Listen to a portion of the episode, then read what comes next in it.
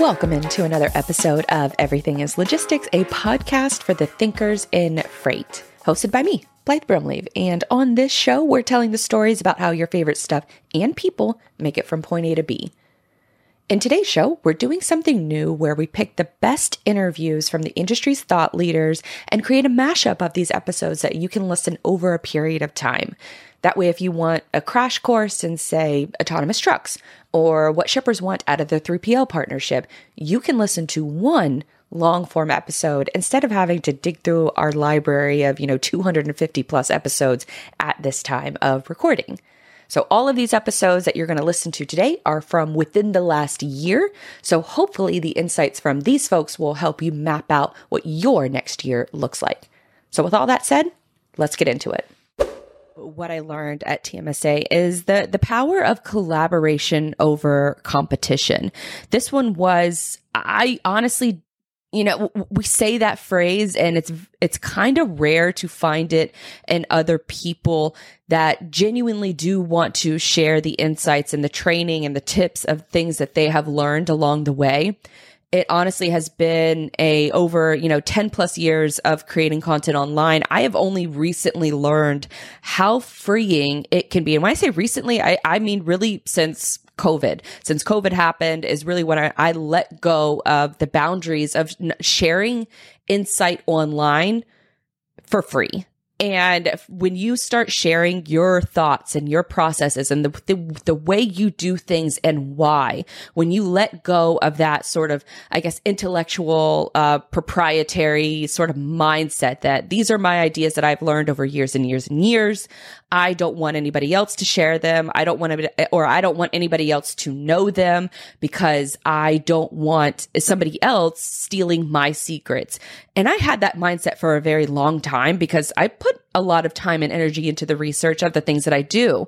But over the last couple of years, I've just sort of freed myself from that barrier because I find the more that I share my philosophy of how I think about marketing, how I think about business, and how I'm constantly improving what those thought processes look like, I'm perfectly fine with sharing the journey now. And it's so much more freeing because then you can really let somebody on in on, and when I say somebody, I mean other people who work at other companies that might potentially hire me.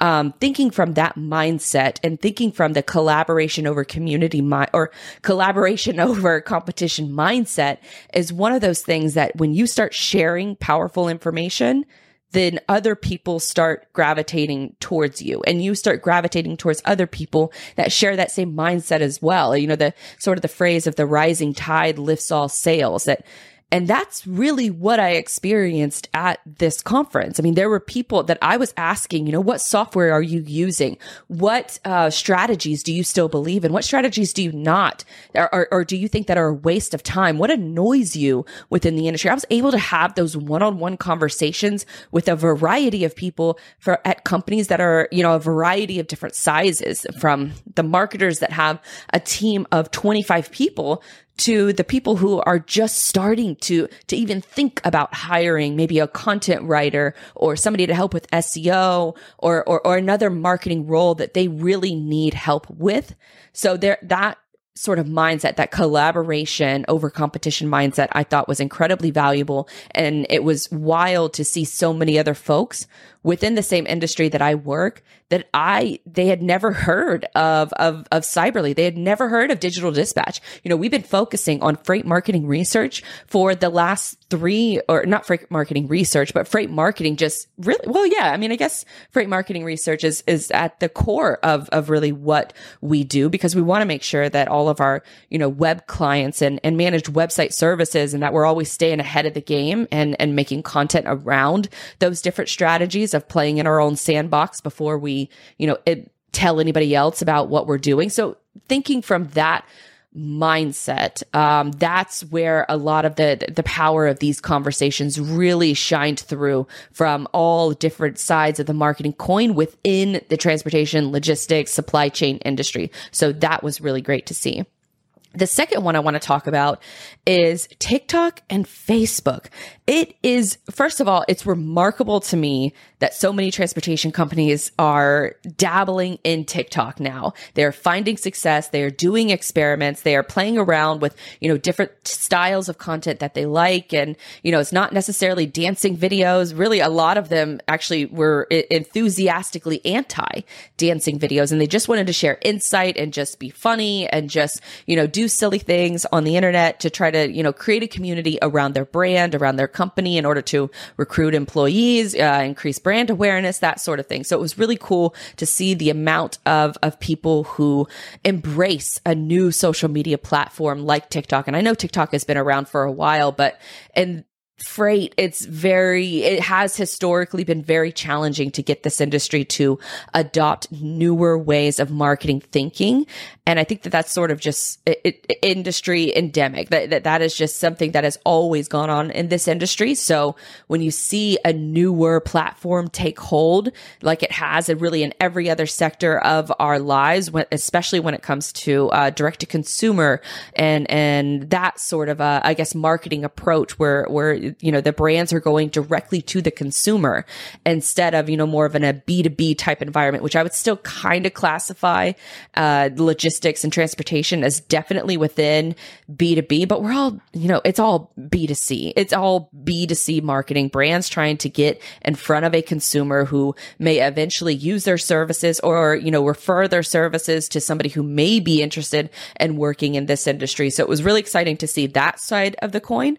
But then also Oh, have my thought of Facebook is a dying social media company. You're wasting your time being on that platform as being really challenged because there were several people that actively use Facebook within this industry, within the talks that I attended, within the people that I spoke to. Predominantly, they say that they are the most active on Facebook and on TikTok, which I thought was really two different sides of the same marketing goal and how you're going to go after and achieve them. I, and a lot of them their next platform that they admitted that they need to start growing. And you know we're the i think a lot of the the times that the quote that was used is we're getting back into linkedin as if they had started up a linkedin page you know years ago never really messed with it. But because of the growth within the freight community on linkedin they are now considering adding that back into their marketing mix. So the two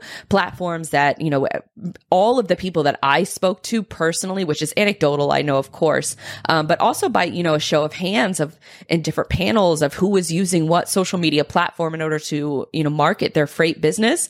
It was Facebook and it was TikTok predominantly. So I thought that that was really, really fascinating as far as, you know, point number two of the takeaways from the TMSA conference. The, the number three kind of ties in with the TikTok and Facebook, and that's the LinkedIn comeback. That phrase of we're getting back into LinkedIn really hit home for a lot of carriers who want to develop that one-on-one relationship with shippers. Uh, the same thing for for 3PLs. People want to develop these more deeper relationships with the, they want to skip the middleman and they want to go right to the people who are making the decisions. They don't want to, you know, pick up a, you know, make a cold call a thousand times a day in order to find the right person that they should be speaking to when instead they can just market themselves and market their personal brand on LinkedIn. And, and that's where they can sort of take their marketing career or their sales career and even from an executive perspective as well and really get back into LinkedIn and start posting regularly regularly because they're seeing the success of, of some of the folks that were at this, at the TMSA conference. Chris Jolly and Trey Griggs come to mind. They were one of the first people that I started networking with when all the conferences went virtual. Really that first, um, FreightWaves main event that went virtual and that was really where a lot of us connected online, especially during lockdowns, especially during those first few months of COVID when the world was kind of spinning and we weren't really sure what direction we were going to end up in. And so, uh, it's been a couple of years, but now seeing all of the folks that have built up their own personal brand since that time. It's really, it's taken years. So now it's starting to get that word of mouth that, Hey, this LinkedIn actually works for a lot of folks within our industry. And, and you don't necessarily have to, uh, make it all about the company page. You can make it about your personal brand too. So I thought that that was, um, a, a neat little insight as to how, people are thinking about reframing what LinkedIn and what the goals of LinkedIn. It's more of a personal approach rather than a business approach. Even though there are some companies who are definitely doing both from a company page perspective and from their own personal LinkedIn page, but you know, really focusing on the latter, I, I think was a priority for a lot of folks in those rooms. All right. Well, the next one that I thought was a really good takeaway is where the big marketing teams exist. And I'll tell you, it's not on the 3PL side and it's not on the carrier side. It is 1000% on the software side of things where the marketers that I met that had multiple teams on their, uh, that had multiple team members within marketing that it, it, they were all pretty much software or SaaS based companies. And I think that that is sort of indicative of how, you know, so we talk a lot about the old school mindset. Well, the old school mindset really exists on the 3PL and on the carrier side of things, where you have a few standouts that are making them, making their names known on different social media platforms uh, within carriers and, and, and within the broker space. But it's really about the SaaS companies that have the capacity in order to just hammer that home of who they are, what they do, the problems that they solve. Um, the rest of their marketing team, you know, obviously they have the vision at the head of the the marketing department that then reports to the executive team, but then they also have a team of internal marketers that strictly focus one person stroke uh, focuses specifically on one social media network. That's what some of these software companies are doing. One person focuses on Instagram. One person focuses on LinkedIn. One person focuses on advertisement. Then they have a handful of designers. And, um, so that's how a lot of these different companies are structured. Uh, but for on the carrier and on the 3PL side of things, it is 100% still this one person marketing team that is making all of that work. You might get lucky with some different transportation companies that have, you know, maybe one hire that they've added on recently. And nine times out of 10, that person that they're going to add on is going to be a writer because being, writing is such an essential skill of all the different aspects of marketing. That's the the best bang for your buck that you're going to get. Bonus points if that person that is a writer can also articulate those, whatever they're writing, can, can articulate that on camera.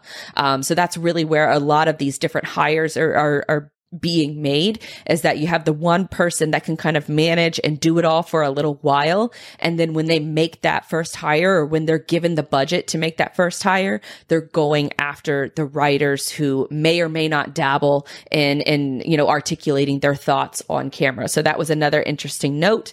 And then where the last one that I want to talk about is the lack of marketing data that we get. We talk about, you know, sort of the, the rise of, of software in this space, um, software adoptions, how it seems like there, there's a different software platform to handle every single problem within this industry, except for marketing. And I could make the argument that Martech already covers a lot of the needs that marketing needs, um, from, from that, I guess, sort of problem solving and content creation distribution from that lens.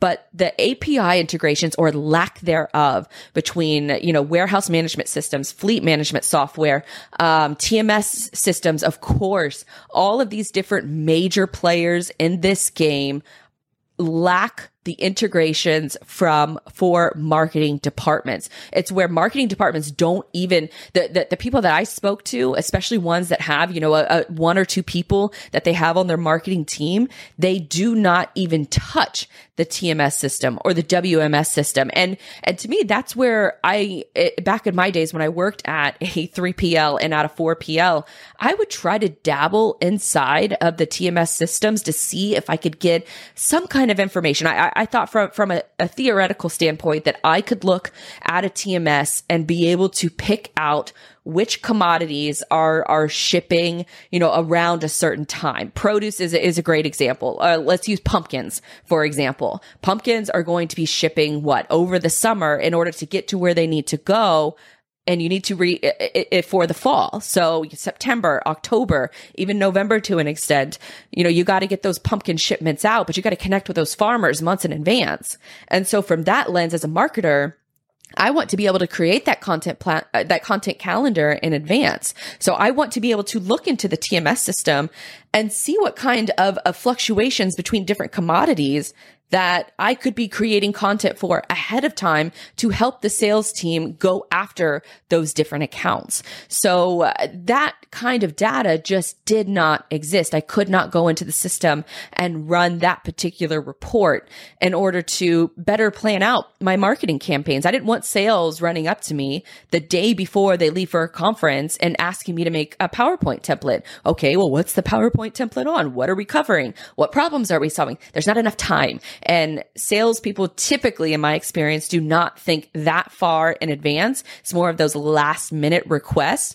So for me as a marketer, and especially as a one person marketer, I was always trying to get ahead of the game. And that just didn't exist in the software, you know, 10 years ago when I was an executive assistant. But still to this day, it doesn't exist. And it sort of astounds me that in, in today's world that we cannot, you know, from an API integration perspective, that I can take my CRM software and directly connect into different saw in, into a different TMS in order to get that kind of insight on how I can better plan my campaigns in the future. I know that some CRMs have, you know, an additional widget that you can buy for an extra 10 grand a month that is a CRM and email based system, but those things are typically very, very crappy compared to the MarTech solutions that already exist. So I have no reason to log into the TMS platform in order to use their crappy CRM when I have, you know, a, a really great HubSpot system or I have a really great, you know, email marketing campaign set up in something like Active Campaign. So I have these systems and these processes already set up in a software that's very superior to the custom built version that these TMS providers are are handing out and it's just I think it's really frustrating I think it's a really uh I think it's an opportunity for some of these platforms for a lot of this freight tech SaaS to to go into that new direction of creating these API integrations so that you can, as a marketer, make those better decisions and set your sales team up for success. Because when your sales team wins, when you're sending them, you know, uh, leads that are, you know, of high value, that have a higher rate of closing, then they're, they will better respect the systems that you're trying to put into place, the marketing campaigns that you're, you're creating, the endless, you know, hours of, of, you know, customer feedback feedback that we typically are asking from sales. It saves them a lot of time. It trusts that it allows them to trust us more that we know just what the hell we're doing. And then it empowers us to be more data driven because, you know, as these new situations arise within our, our regular everyday economy. Um, it affects the, the, the business side of things as well. And cuts are going to be made. That's what happens in a recession. So in that recession, you as a marketer, as a salesperson, you need to be prepared with making data driven decisions and honestly doing more with less. You're going to be asked to do more because that's what happens during a recession is that marketing budgets get slashed. You may have the, or, or you may want to hire on a writer in the near future. And that sounds wonderful, but you are very lucky if you work at a company right now that is prioritizing that. So until you get to that level, until things are a little, you know, less shaky, then we're going to have to rely on ourselves in order to, to make better data driven decisions. And, and that is sort of how I want to wrap this entire conversation up is because in the coming months, maybe in the coming years, it, it's going to be challenging. It, that's the role of the modern day marketer, but knowing how you're going to get to that end goal ROI and reverse engineering how to get there is going to be the best thing that you can do from your marketing career perspective because there are going to be a lot of marketers, a lot of businesses that are going to be strong in the coming months. But now is the time and, and, and knowing everything that we learned from each other over the last couple of years and then learning in person at the TMSA event, I can safely say that a, a lot of strong marketers don't have to be worried at all but if you haven't already started making those decisions on, you know, how you can make better data driven decisions that don't take away from the creative experiments that you want to run, I think that you are going to be set up for a massive success in the years to come. I, I am incredibly bullish on the perspective of that marketers that are making data driven decisions that also create the balance of or have the balance of creativity and experimentation built in to how much you can carve away from just being directly, you know, sorted data. It, it's a little, I'm, I'm probably uh, babbling a little bit too much about it, but it's walking that fine line of being able to creatively experiment by seeing what's going on in the marketing or in the marketing world, a la TikTok, a la, you know, reels, um, YouTube shorts, where you can see different fluctuations of where attention is being spent online and you can experiment there. But you're also making those data driven decisions on how many leads are we getting to our key landing pages. On those landing pages, are those users converting into booking a demo, booking a meeting, you know, asking for a quote? And then how many of those people that have actually like booked a meeting with you or have asked for a quote have eventually become a customer. So we need to be able to walk that fine line of doing both of those key things that drive that demand generation, that divide, that, that d- define, you know, where we're going to spend our time and attention and money based on where our audience is spending that time, attention and money. So you, we need to be able to make these, these decisions and we need to be able to do a lot of the things, but not all of the things. So being able to, to look at the data driven solutions, but also being able to creatively experiment and create that deeper connection with our customers, that is going to build the strongest sort of like a super marketer that is going to be able to, to have a job really, uh, anywhere they want to work, whether it's inside this industry, whether it's outside of this industry, as long as you're following that key principle of what is driving the business and what ultimately makes a cus- makes a prospect become a customer then you can live in that world of where you can balance the art and science of marketing. And so that, that was, you know, sort of roundabout way of listing, you know, five to six things that were the top takeaways from the transportation marketing and sales conference that happened over the weekend. If you are not a member, I would highly suggest becoming a member. And I don't just say that I should probably already say that, you know, I am a board member of the TMSA, but I have to admit the first few months that I was a part of the TMSA, it was under some other leadership. Um, I think you know, there was a lot of sort of theories of, you know, this probably isn't the best direction that a marketing and sales association should take. But now they are under new leadership and the new leadership, Jennifer Carpus remain all the credit should go to her because she has really pulled a more than 90 year old association into the 21st century. And I think that she hit it out of the park with this event over in Orlando. So I think that this is only a sign of the things to come from the TMSA. It's sort of the new TMSA and, and the, the route that they're planning. They have a new website coming out soon um, that should really bring in, you know, their entire, you know, member benefits and all that good stuff. So if you've heard about the TMSA maybe in the past or maybe have never heard of it, whatever you knew about it before, check it out again because they're moving in, in a whole new world. With all of that said, what you should be using from this information I'm about to give you is sort of use it as inspirational. Not all of these tactics are going to be right for your business. It's not going to be right from a budget standpoint or just a, a time capacity standpoint, but you can use it as inspiration. You can use it, use it as building blocks to add on to your digital media presence, your website presence, and connecting all of those dots. So you can, at the end of the day, recruit better employees and also get better customers. So knowing all of that, use this list as you know some inspiration that you can take into your marketing planning now or in the future. So first few key takeaways. If you have as a 3PL your website, if you have the, the ability from a technology standpoint to give instant quotes, that was one thing that really stood out, especially among the top, the top companies listed on there is to have the instant quoting ability. Because for a lot of 3PLs, having someone submit a quote on your website is like the holy grail of metrics of proving the success of your company. It's, it's really the most important thing that you want a visitor to do. And so what I saw as, as far as like a commonality among a lot of these different companies is that they put that information in the hero section of the website. And the hero section of the website is that first frame that you see when you go to the desktop version of a website or a mobile version too. It's that, that first section. What does that look like? Is it an image? Is it a video? What does that text say? What is that CTA button that you have in that section before the user scrolls? That is called your hero section. And so for a lot of these examples, I'm going to bring one up first. It's Kuehne + Nagel is how you pronounce this company name. I'm sorry if I'm mispronouncing it wrong. I'm probably not.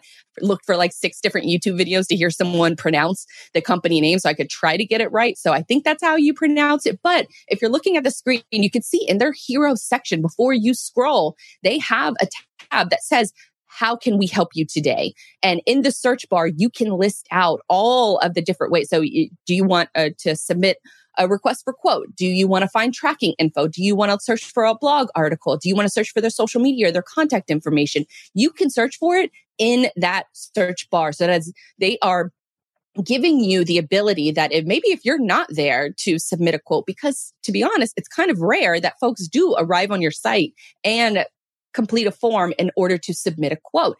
You have to make that aware on other platforms of why that user should submit a quote on your website in order to really reap the benefits of that. So I really love how they took that field and they made it into a, a place where you can just search for whatever you want because if you're searching for whatever you want in that little frame in that little box it helps the user get to where they want to go much quicker than trying to navigate and trying to find where that information is on the website. It also from a marketing perspective gives you a ton of content ideas. Say someone is coming to your website and they're searching for i don't know uh, rules and regulations for uh, shipping goods from the us to another country you could have that information on your site and maybe the, the person doesn't know where to find it. So they input that information into the search bar to try to find it.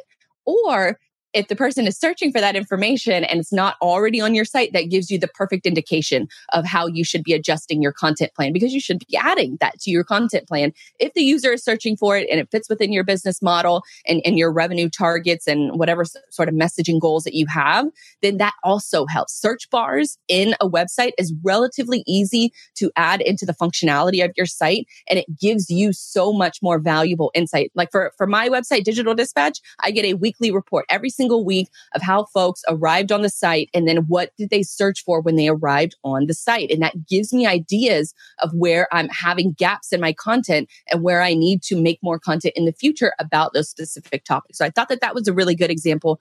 Another really good example of instant quoting ability comes from Coyote Logistics.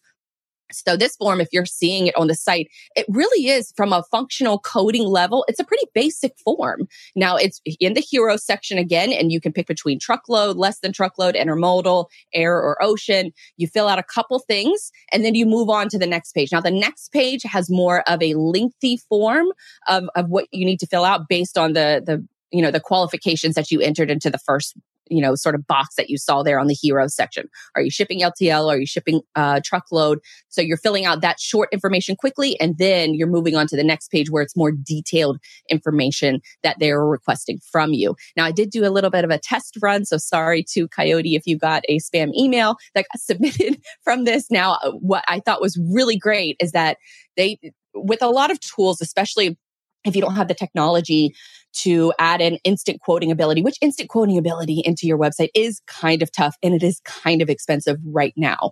But for Coyote, they're able to get this information. And then once you submit that information to their company, you're getting an email back immediately that says, thank you for reaching out, submitting a quote. Here our, our team is working on, you know, fixing up a quote for you and we'll be in contact soon. And then they list out a bunch of different resources that you can read while you're waiting for that person to get back to you from the company. So I thought that that was a really good way of, of trying to introduce, you know, some kind of a, a buyer flow where it still keeps the the potential business partner in the loop and and aware that you're on it and that you'll be in contact immediately. But I thought that's a very simple workflow that any 3PL in the country could implement today. It might take a few hours, you know, to get the verbiage right and get, you know, some email marketing software set up. But if you already have a lot of those capabilities, email marketing being one of them already set up, and if you have a website that's already set up, this could take you a couple hours in order to implement the same thing that Coyote did. And you could probably probably do it for a lot cheaper than, than what they have. Another option that I want to show you is TQL because this form, TQL is one of the largest companies in the entire world, but this form on their website to request a quote can be replicated by seriously any 3PL in the industry. Now, I didn't test this form, so I don't know what the follow up looks like, but if you just keep in mind that you know, once somebody submits a quote, they kind of want that answer very, very quickly. So my one piece of advice is that if you are going to take a more uh, simpler approach to putting contact, to putting quoting forms on your website, then you need to make sure that you have that follow up process in place where a salesperson is on it immediately. Those are hot leads. You want to make sure that someone is researching that immediately. When I say immediately, I mean within 30 minutes because anytime if it's outside of 30 minutes, then you're really sort of rolling the dice because that person on the other end wants an answer as soon as possible. And if you're not going to provide it to them, then somebody else will. So just keep that in mind to have that sort of process set up from the jump.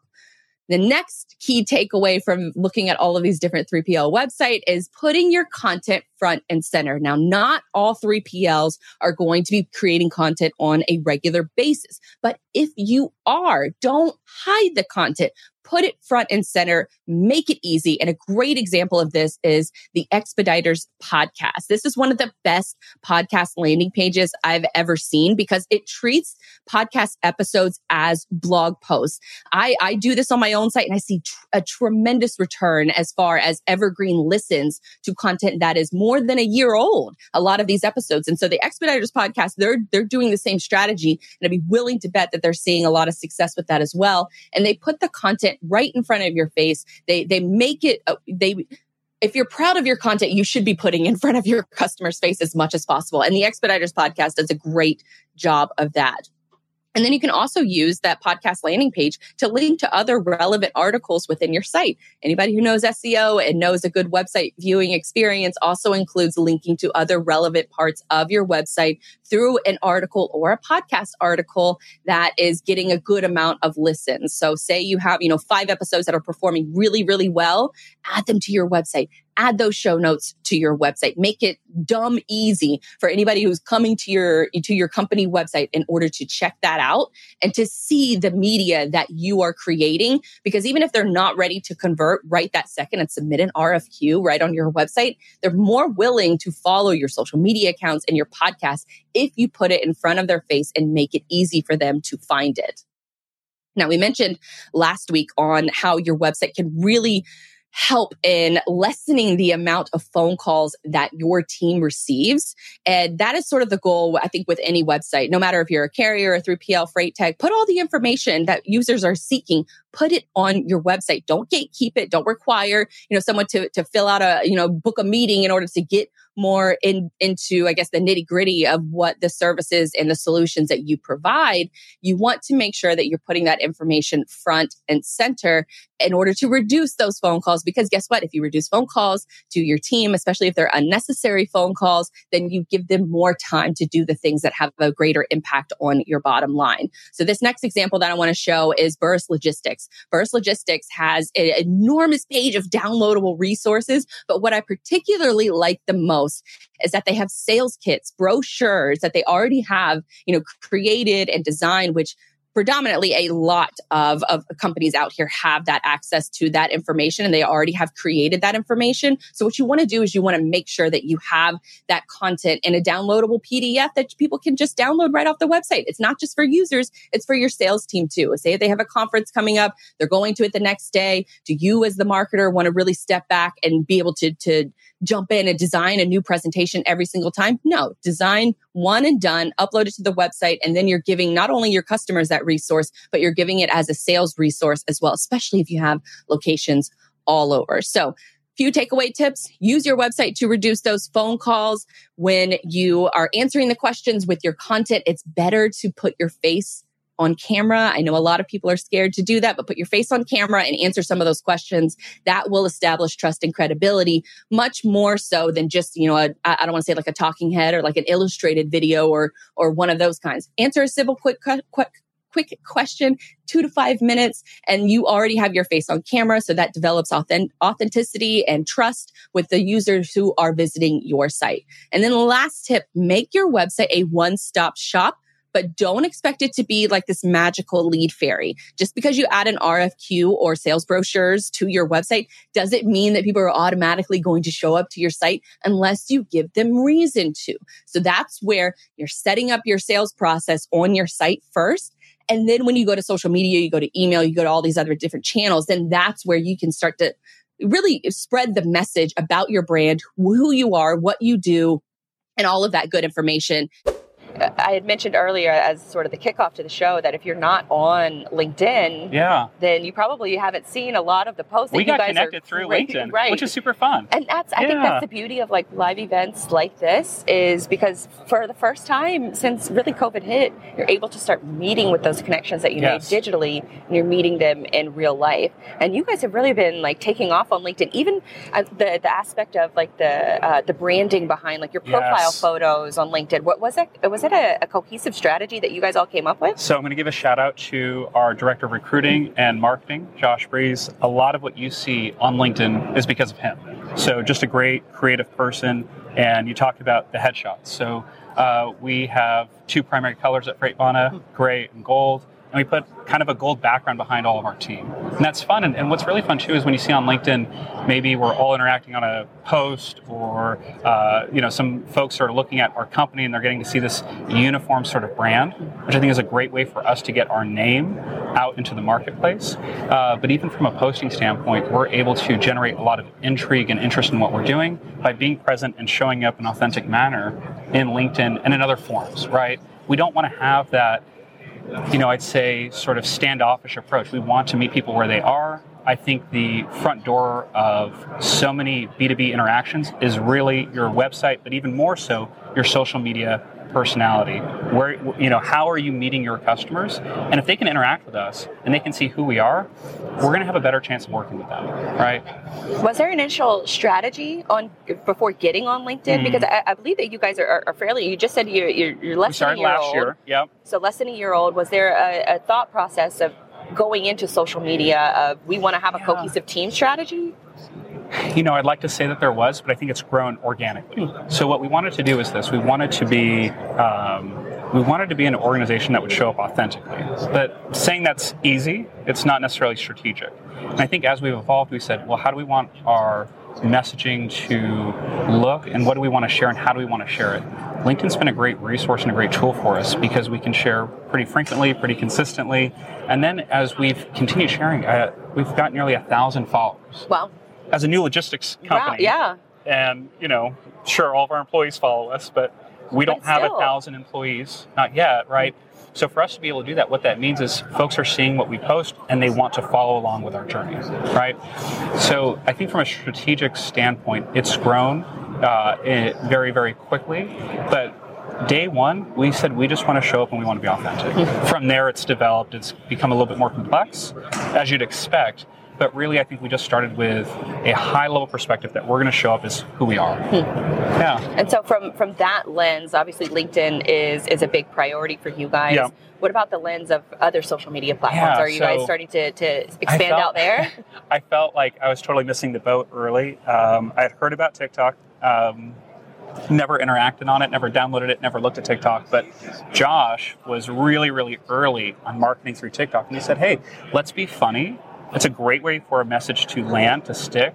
And I think even in uh, the last eight months or so, you're seeing more companies follow along and going with that sort of format. Being able to create fun, uh, punchy videos that might make you laugh, might make you think, uh, are a great way to land a message. And so we've been doing a lot in LinkedIn, a lot in Instagram, and then we've been cross sharing a lot of that content on the platform because, again, as a startup, it's our job to get our name out there, and this has been a great way to do it for us. Do you guys have a, a singular strategy for each platform, or is it kind of, you know, because I, I, always yeah. sort of tell people, well, learn one platform first and then start to expand out. Okay. And then so you can kind of use the same content on different platforms, but you got to change it a you little bit. You got to change bit. it up a little bit. You can't just go with the same strategy yeah. across the board.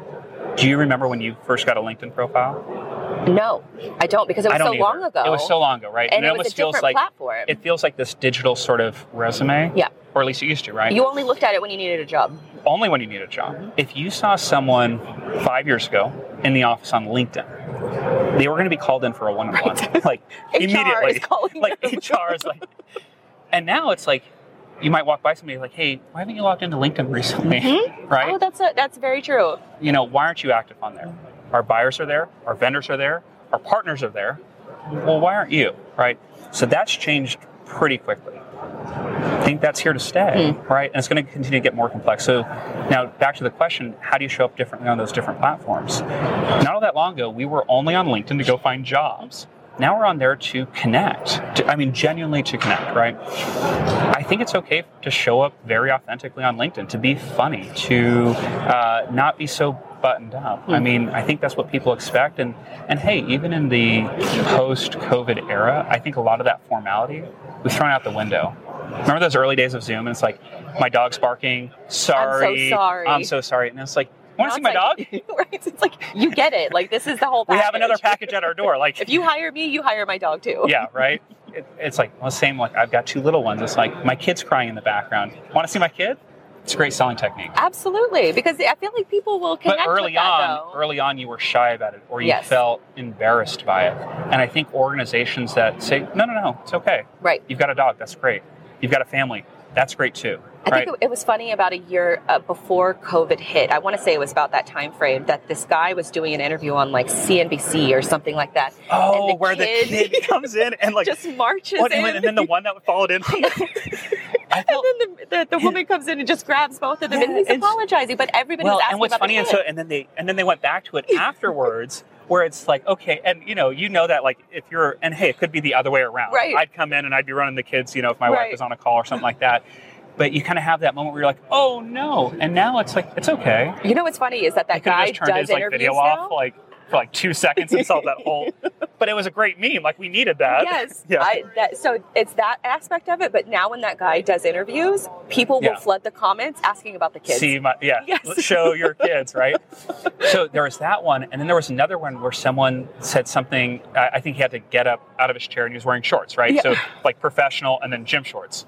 Um, the CEO then stands up, is like, "Yeah, me too." Yeah, everybody does that. Right. It- And so- except for us, we're live at a conference, so we're not doing that. I had to break out my jackets. I had to clean my nice pants. Uh, it's great. It's great that we're getting back to this. So you think about Yes. those things where what's changed after COVID. I think we're more sincere. I think we're more authentic, and that is such a great thing. Absolutely. It has pushed us to be more of ourselves in our workplace, and so I think those lines get a little bit blurred when it comes to social media. We can be more personable on a LinkedIn. We can Right. be funny on a LinkedIn. We can be consistently hanging out on LinkedIn.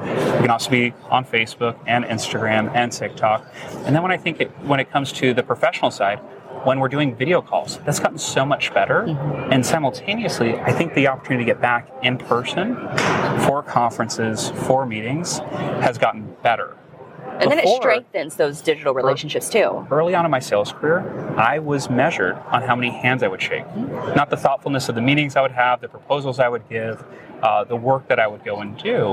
Um, now I love shaking hands. There's nothing wrong with that. But when you do get opportunities to come to conferences, right, I think you show up in that same manner with everything else that we're talking about, where you can be a little bit authentic and dressed down and, and just, I don't know, cut through some of the BS. Just embrace it. And, and Yeah. it, it, I think that that's also what's changed about COVID too, with coming back to the live events, is that Yep. you're using the live events to strengthen those digital relationships that you've been building for the last couple Yeah. of years. And you can keep those going. And I think too, you, you can also be a little bit more picky about the events that you go to. yes. where it's more of an experience at the event because I think that that's one of the, the great things about Manifest is that you have the autonomous vehicle zone, you have Which a so cool. puppy lounge, you have all of these different Can aspects. talk about the puppy lounge? Let's talk about the puppy okay, lounge. the puppy lounge might be my favorite thing. Um, Geoda sponsored the puppy lounge Yes. here, and I talked to their head of marketing, um, Evelyn. I forget her last name. She did a fantastic job, and so not only is it puppies, but it's also partnered with a local rescue where you Yep. can adopt the animals.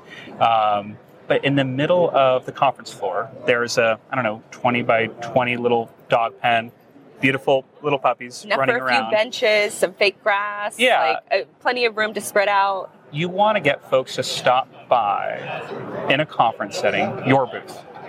Puppies is probably the best way to go and do that. I feel like that's brilliant. If if a conference doesn't have a puppy booth in the future, they're missing. Yeah, I'm not going. But but think about it too. So we've maybe. Uh, if you're conference planners, if you want get to puppies. guarantee that will be there and that people I'm will telling be you, it, excited. it, it, might be the hit of the show. It's like, okay, autonomous trucks, number one. Puppies, number two. See, I'd swap it. Yeah. Or maybe like 1A and 1B. One A, one B. Yeah. Yeah. And depending on where you where you're at, that, that answer flips. So but what, what's great about that is it's a physical representation of showing up a little bit different, of being more genuine, being more authentic, right? A couple of years ago, something like that, I could see people thumbing their nose at it. And then I saw some professionals down on the fake AstroTurf saying, Come here, little puppy, right? Having a great time. Yes. You know, it's funny, I was talking to some folks too, and they said, Conferences can also be a little bit stressful. Hmm. What a great mental health break. Yes, that was what my a great thought mental process. health break, Right? you're talking, you're, and, and I think that that's one part of COVID that not a lot of people talk about is that you have spent a lot of time indoors. You probably Yes. haven't been talking to a lot of When's the last time you've done this, Right. right? And so it can be a little exhausting to come to these things and talk Yeah. so much that you need that mental break in order Yes. to get that recharge. And that was the perfect way for me to recharge is to go play with some puppies. Yes. And then I'm in a much better mood to go around and have conversations. you know, he'll he'll kick me for this, but our CTO Don Everhart was actually late to a customer meeting. Show, you know, like two minutes late. Sorry, Don. uh, and he shows up. He says, "Hi, I'm Don Everhart, CTO. I was playing with puppies." Instantly forgiven yeah, though. forgiven, totally. Well, you know what's great? The customer's like, "Oh yeah, I played with them earlier." So did not care. yeah, and, and so again, I think we're just showing up uh, a little bit more genuinely than we used to, and that's one of the really good things that's happened over the last year and a half, two years. For sure. right? And I think too, from from that aspect, we, we talked a little bit about LinkedIn. We talked about the puppy Yep. lounge and like th- those different connections. And I feel like a lot of companies would be asking themselves before they even invest in something like that, a, a LinkedIn strategy or Yes. a puppy lounge, what's the ROI? The famous question The famous with marketing question. and sales is what's Yeah. the ROI? So what's your take on the ROI of a LinkedIn strategy of a puppy Well, lounge? ROI is the wrong question, isn't it? Is- it? I think it is. So, so you are trying to put a black and white measurement on something that isn't so black or white. Unless you have a different ROI strat. ROI is different for everybody. It is, and so, and maybe, hey, so, so I'll clarify that a little bit. If you have a very traditional ROI strategy, you're probably going to miss on social in general and marketing specifically because you're not thinking about it as a way to go and acquire customers. Because, because well, When well, it so, comes to so, social media, so, so puppy lounges. the- but the work that we've been doing for months is the inbound leads I saw today, hmm. right? So think about that. The work we've been doing for months is the inbound leads I've seen today.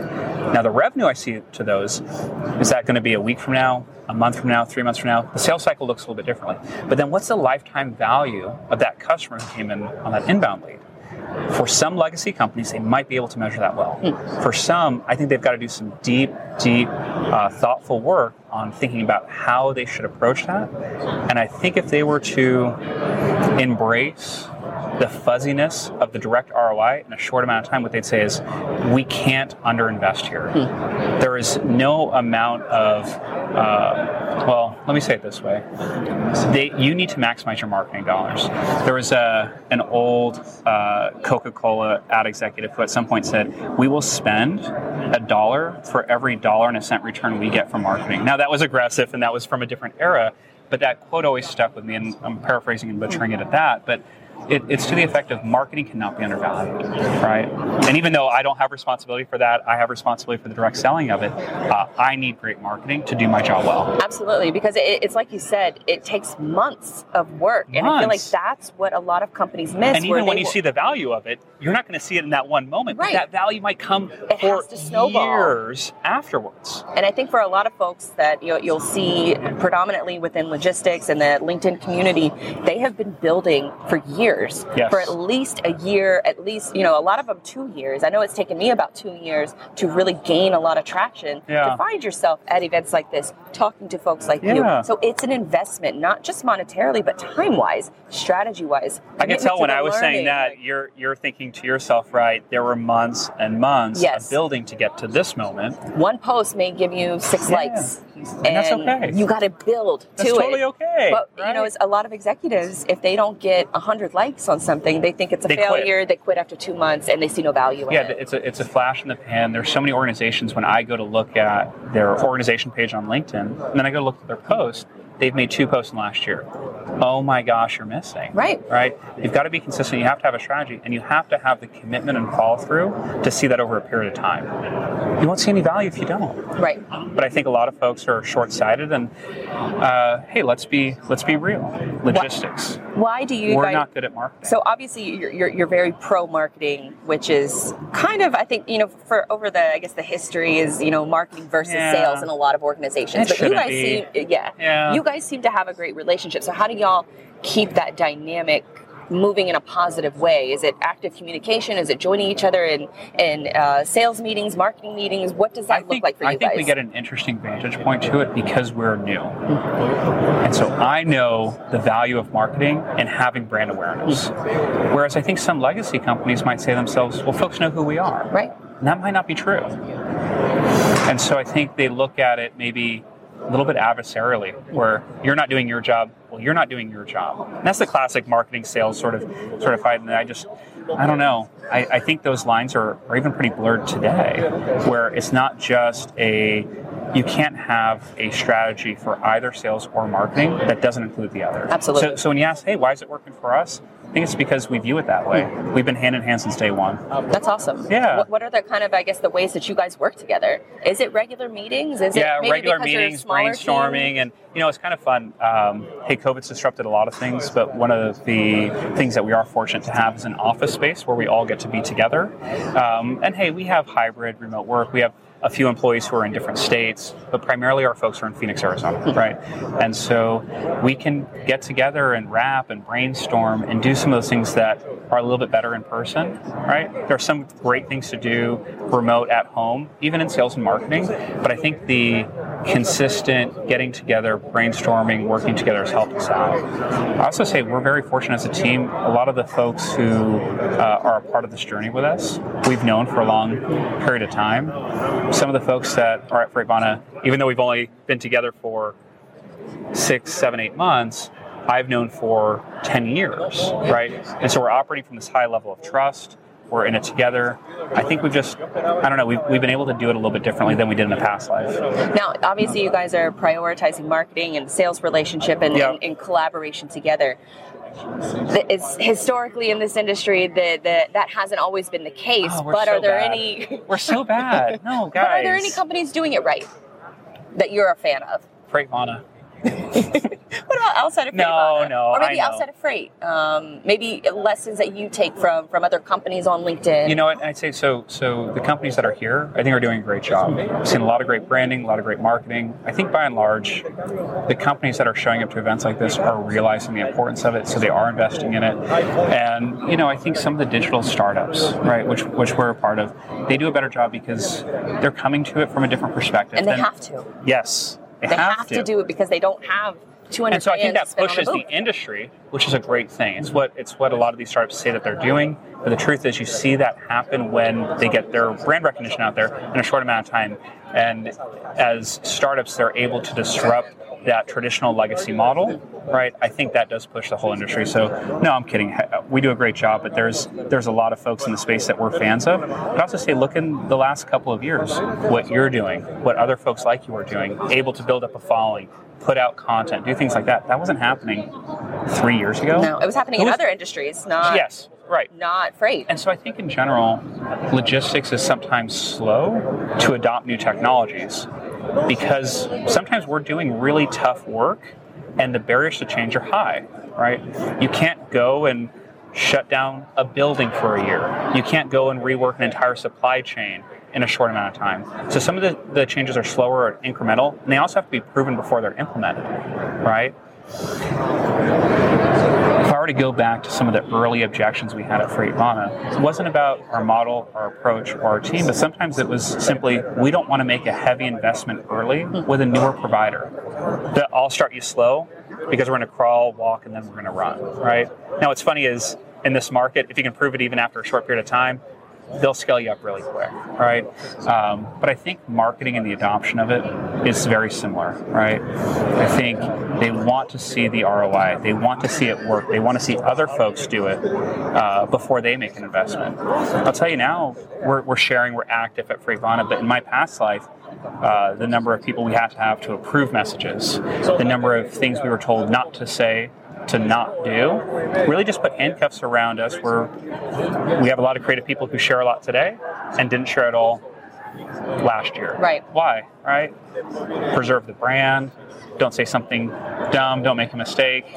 Right? All that stuff. You have to get over it a little bit. And you have to gotta trust trust your team. people. Right. Gosh, We yes. said it, Echo. It comes to trust. yeah, no, but it's so true. It is. If you would trust your folks to talk to your partners, why wouldn't you trust them to talk to the marketplace? Well Talk to those who want to be your partner. Absolutely. It's Because I think you, you can't suffocate creativity, and you have to Yes. you have to be able to give the, the leash a little bit for your employees to build their personal brands because that helps you I build like your company way brand. I like the way you said it. It almost feels like trust plus empowerment. Mm-hmm. Trust plus empowerment is what is going to give you that marketing momentum that you're probably looking for. right. Yeah. And that you're probably that. paying thousands and thousands of dollars Oh to Google gosh. AdWords each month. Or Yeah. imagine if you took that budget and invested it into a personality to come in and find the cool spots within your company that you could be talking about. Companies need to be thinking more about that. They need to be You're thinking about on on working with influencers and especially from a lot of these different carriers and maybe you have dedicated fleets with, with truckers that have a you know a high profile. Truckers have some of the best social media They do. in all of logistics. It's so slept on. and they are not you they're not getting paid for their influencer work. And a lot of executives don't even see that kind of media because they're not consuming it. Right. And once you do, you see, oh my gosh, this is so valuable. hundreds of thousands of followers for a lot of these guys on Yeah. YouTube, on Instagram, on Yeah, we haven't TikTok. talked too much about YouTube. YouTube is a great vlogging mechanism for drivers. Yes. And some of the content's really good. It's entertaining. And it's very insightful. And, and speaking of like, you know, marketing and sales communicating together, like uh, more and more fleets or, or even brokers, if And you're working seen- with these carriers. some dip their toes into it, but then it still has, I feel like, the baggage of legacy marketing where it's a little buttoned up and a little bit stuffy. How many leads did we get from that YouTube yeah, right. like, and so then you do like a series of three, and then you wait, and then you don't get traction, and then you stop. and you probably spent a couple grand on high production equipment, renting a crew where We had you- the best transitions.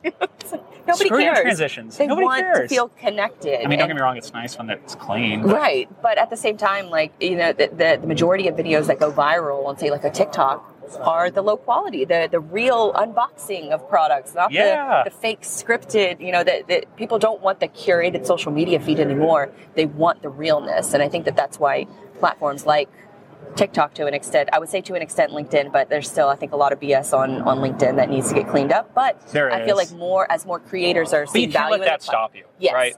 Because you can be the value in Yeah. somebody's feed. When you see so much cheesy stuff, if you're sick of like seeing certain things, then be the value that you want in your own timeline and provide that to somebody else. So why do you think companies don't do it?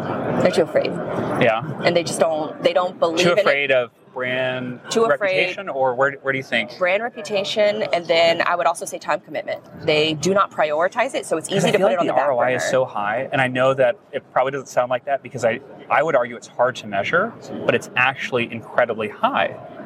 I mean, from a marketing perspective, dollars spent in marketing come back to you in a significant way, right? And even if it is those hard to measure uh, features like having brand awareness, right, which is, you know, maybe not a direct return, it does produce a direct return at some point in time. And so it's just, I don't, I don't understand Well, it. the easiest thing I think for, for a lot of folks is just adding a simple field to their contact forms on their website. Yeah. Uh, adding, how did you hear about us? Not a drop down, not a pre selected box that you have. So they have to fill it you out have and give to you fill that it feedback. out, and you have to Hmm. manually type it in where you heard of that company or where you've heard of that. And the that truth brand. is, if they were to do it, by and large, it's going to be social media. Yes. They're not finding it from Google. podcasts your- your- or your- social media. Your AdWords are just getting buried. Mm-hmm. And I mean, it's terrible. You can type in any one of the companies here, and their competitors are the first and second and third result. Right. Right. Okay, so that's not great. Podcasts, we haven't talked a lot about that. A lot of folks don't even jump on a podcast. And it's so it's the best PR that you can get. If you can hire a PR agency to book you on say 10, 20 Podcasts. I love the industry podcasts too. They've been getting so much better and they're fun, and you get to feel like you know people. Mm-hmm. Like when you when you read some copy or see a marketing deck or all of that, great, Right. sure. But you really get a sense to know somebody Yes. when you listen to them in a long form interview like this, and and they tell you where they're coming from and who they are and what they're trying to do. Right. You know. And then it goes back, I think, to our earlier point where you have that digital connection But if you're afraid, somebody. if you're afraid that you're going to say the wrong thing or you don't empower your people, you don't jump on it. Great, your competitors will. right. Great. And you'll die a slow death. Yeah. Like that's that's just the name of the game. You either you have to adapt to survive, especially in a digital Yeah. media environment, because folks who were building on Facebook ten years ago, they saw they saw they got a lot of value from that originally, but if they t- didn't take those skill sets and move them to another Yeah. platform, then they probably are already done for. because they died over there. Right. So let me ask you, because I love that conversation. So where do you think the next year to five years would be from a social marketing standpoint?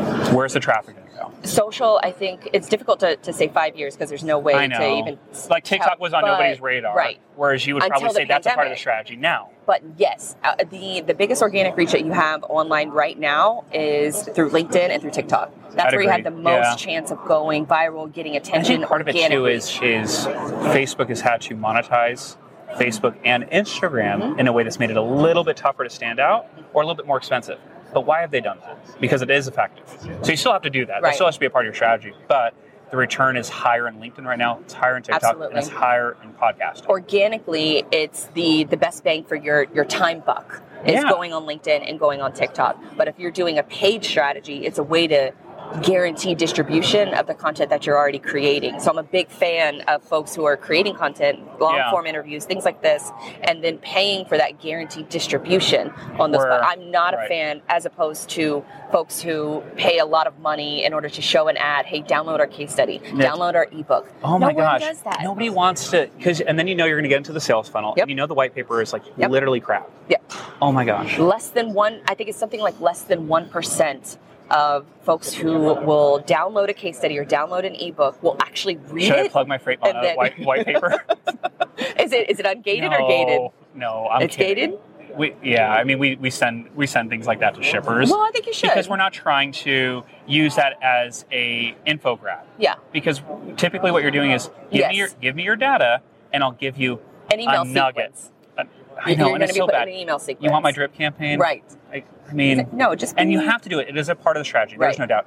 One of the hardest things we have to do as sales folks in the logistics space is get the attention of customers. Uh, I've talked to a couple of customers here, but I actually had uh, a really good friend of mine send me. This is early on last summer. I, I said, "Hey, how can I stand out in my messaging?" This person is a friend, uh, but have also done quite a bit of business together. I said, "How can I stand out?" And it's a hard to answer question, but a part of that discussion went this way. I said, "Every single cold solicitation email I get, I'm going to forward to you. Do you want that?" I said, "Of course I do. Like, please send it." I got about hundred messages a week for a month, and I told him to stop it. um, like 'Cause there's no, like, there's no way you can develop a relationship with all of those people and so mostly drip campaigns, a couple of personalized emails, most of them are bad, like really bad. I saw a couple where like the, uh, you know, it w- wasn't working where it's like, you know, insert name. Like those moments, cringe. hi f right? name Yeah. Capitalized like name. you know, and um, they were just, I don't know, they, they weren't very good. And I think the challenge is not just to show up and do, whether it's the other things that we've done, drip campaigns, whatever the sales strategy might be, it's not a matter of just doing the work, but it's doing it well. right Uh, one of my favorite quotes, I think I might have said it to you yesterday, um, but it truly is one of my favorite quotes. Anyone who's ever worked for me has heard it too many times, I right? think, I think yeah I know and it's, and it's a this. paraphrase, but so is Mark Twain. Mark Twain, and he said uh, something to the effect of, "Sorry, I wrote you such a long letter. I didn't have time to write a short one." Marketing is hard. it is Good marketing is really, really hard work. and the only way you Don't get just better show up. Don't just show up. Make that make that a commitment. and keep doing it because the only way you get better is by getting the reps in. Yeah, it was so bad when my when my buddy was sending me all of those cold solicitations because what I realized is that is in part who I compete with. The folks who just inundate poorly. Are you guys doing any uh, cold emailing, cold outreach? Oh, are you still, are you a big fan do- of like that, or or do you kind of balance it with? There's a balance. Yeah. Yeah, there's a balance. I mean, as as as much as possible, I want to build a sincere relationship Mm-hmm. where we can show up a little bit differently. But at some point, we've got to agree to talk to each other and to work with each other. And again, I'm empathetic. A lot of these shippers are dealing with poor service, blown budgets, and they're still getting blown up by folks who want to be a part of their business. And I think for us, we're sincere, we're deliberate, we're targeted. Um, doesn't mean we're always successful, especially with cold outreach. Sure. But it's something that you have to do. I think I saw, and I don't know, it's in the industry, so it's pretty prevalent. But something like you've got to reach out to somebody seven times Yeah. on average before they're going to Or they have to hear see your or respond. ad. Yeah. So something like that. so, so let's just say it's seven times. Okay, before they typically on average. Well, that means for some, you might need to send them a message 20 times. And it's not a matter of being uh, a burden to those prospects that you'd like to work with. But I think it's this if you believe with conviction that you have value to deliver, it's your job to be persistent. But you need to show up in a way that lets them see that there is value. Otherwise, you are that burden. You are that annoying salesperson. Don't, don't show up like that. Well, I think cold outreach is a little bit easier, it's more effective. Correct me if I'm wrong, because you're doing so much on social media. So folks already Oh, kind of sure, have like a little bit of familiarity with Well, your brand, so it and makes the cold outreach with- effective. And even with the cold outreach, I don't try to go just generic drip campaign. I kind of hate it. I mean, do you like when you get drip campaigns? It, it depends. If it's, but I always go back to if it's highly specifically targeted to me. Okay. It's something Yep. that I signed up for. I know I'm going to go into an Oh, and email you signed up sequence, for it. and Yeah. I signed up for it. So if I'm getting highly targeted emails on a regular basis that are high value, then I don't like report them for spam Mm-hmm. See, or. I, I like the opt-in sequences versus the opt-out, Hmm. right? So if I'm going to send you one on a totally cold uh, mass drip campaign, I like opt-in. And sometimes you need that reminder. Yeah. Like, uh, for example, like um, courses that I have taken in the past. Okay. Sometimes I will just forget that I just signed up for that course and I haven't taken it yet. But if I'm getting the email sequences, hey, There's something is, that, this that is something prompts that you the right way. yes, this Yeah. is something that you'll learn in this lesson. Or do you want to jump back in and start and continue your so, progress? So, and you talk about the, the cold solicitations. Think about how it ties back to social media. I might have a transportation manager like or interact with something that we do on LinkedIn. And then I might send them an email because I'm going to use a prospecting tool to go find their email, go find their phone number. And I might say, hey, so and so. Maybe I've even give them a phone call. I like that a little bit more. Hmm. I feel like, I don't know, people have moved away from phones a little bit. I, I definitely have. I know. if I don't have a scheduled call, I'm not picking it up. So what do you do with a voicemail? This is a serious question. So you get a voicemail from somebody. Do you like that better than a cold email? It depends on the voicemail. I don't want a voicemail that says, "Hey, call me back." I Oh want- yeah, no, Uh, agreed. tell me why you're calling. Oh my gosh. Tell me in the message why What's you're calling. What's fun about those ones is you can block their number. so, so when I leave a cold voicemail, it's a quick, here's who I am, here's what I'm doing, and then here's why I want to connect specifically. I do the same in, in cold emails. I do the same when someone has interacted with us in a cold fashion and agreed to a meeting. I like to send a reminder prompt discussing what we are going to talk about and why that meeting is worth their time. Smart. Yeah, right. And part of it is the commitment device. You said you would meet with me, and here's what we're going to do, and then here's what I'm hoping to get out of it. I like doing that. And it seems a little funny to say directly at the beginning No, I what I want that. at the end of it, Right. but then it kind of gives you these guardrails for your expectations. Right. And I don't know if I was, I feel like it disarms that I'm not sure what's going to happen next sort of experience. Yeah, I don't know what we're going to talk about, or I don't know why we're getting on this phone call. You're answering Yeah. those questions ahead of time, and I would much rather, I would be much more opt to, to have that conversation with somebody if I knew exactly what we were talking about, Yes. and I know either I'm interested or I'm not, Right. and I'll just pass on the phone call versus taking the phone call because I know that this is something that I might I love this topic. So- I love this topic. I know. I feel like we could talk uh, a, a bunch more about this, but we've covered a lot of ground. Um, this might make for a full show on a future Cyberly episode. So I hope you guys enjoy this conversation. Um, I'm in for it. Any Let's final it. notes, like sales marketing predictions that you have for the rest of this year? What's what's going on at Freightvana? All that good stuff. What do you guys got going on? All right, so you gave me a lot there. Yeah, I know that was like Uh, four questions. this will be part two of the show. No, hey, r- real quick, um, I would love if folks interact. You can reach out to me directly on LinkedIn, Lars Ward uh, at Freightvana. Um, I would love if folks would follow along with us at Freightvana. I've you weren't the only person at this conference who said I've noticed what you guys are doing, and I think uh, imitation is a great form of flattery. Maybe folks can find something that we would inspire them to go and do. There's lots of folks here that we're inspired by, right? And so I think that's uh, something that makes the entire social media ecosystem better when there are a lot of folks who are doing it. And you know, maybe as a prediction, I don't know if this is a good prediction, but what I'd say is we have found value in it. Uh, we are going to continue investing heavily in the strategy that we've laid out by being active in social media. So, not really a prediction, just telling you that's what we're doing. Well, that's really, I feel like yeah. that's a prediction for your company. So, I feel like it works well. I think so.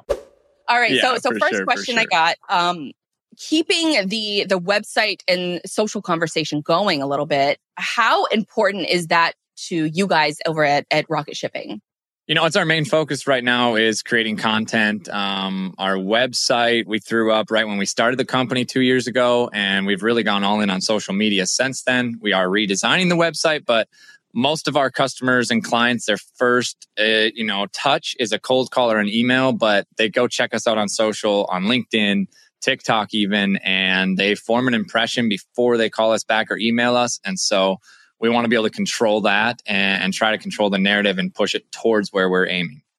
Love that. So, so for folks who who may not know, what is your sort of freight origin story? How did you get in, into the world of freight? How did you fa- found the company? All that good stuff.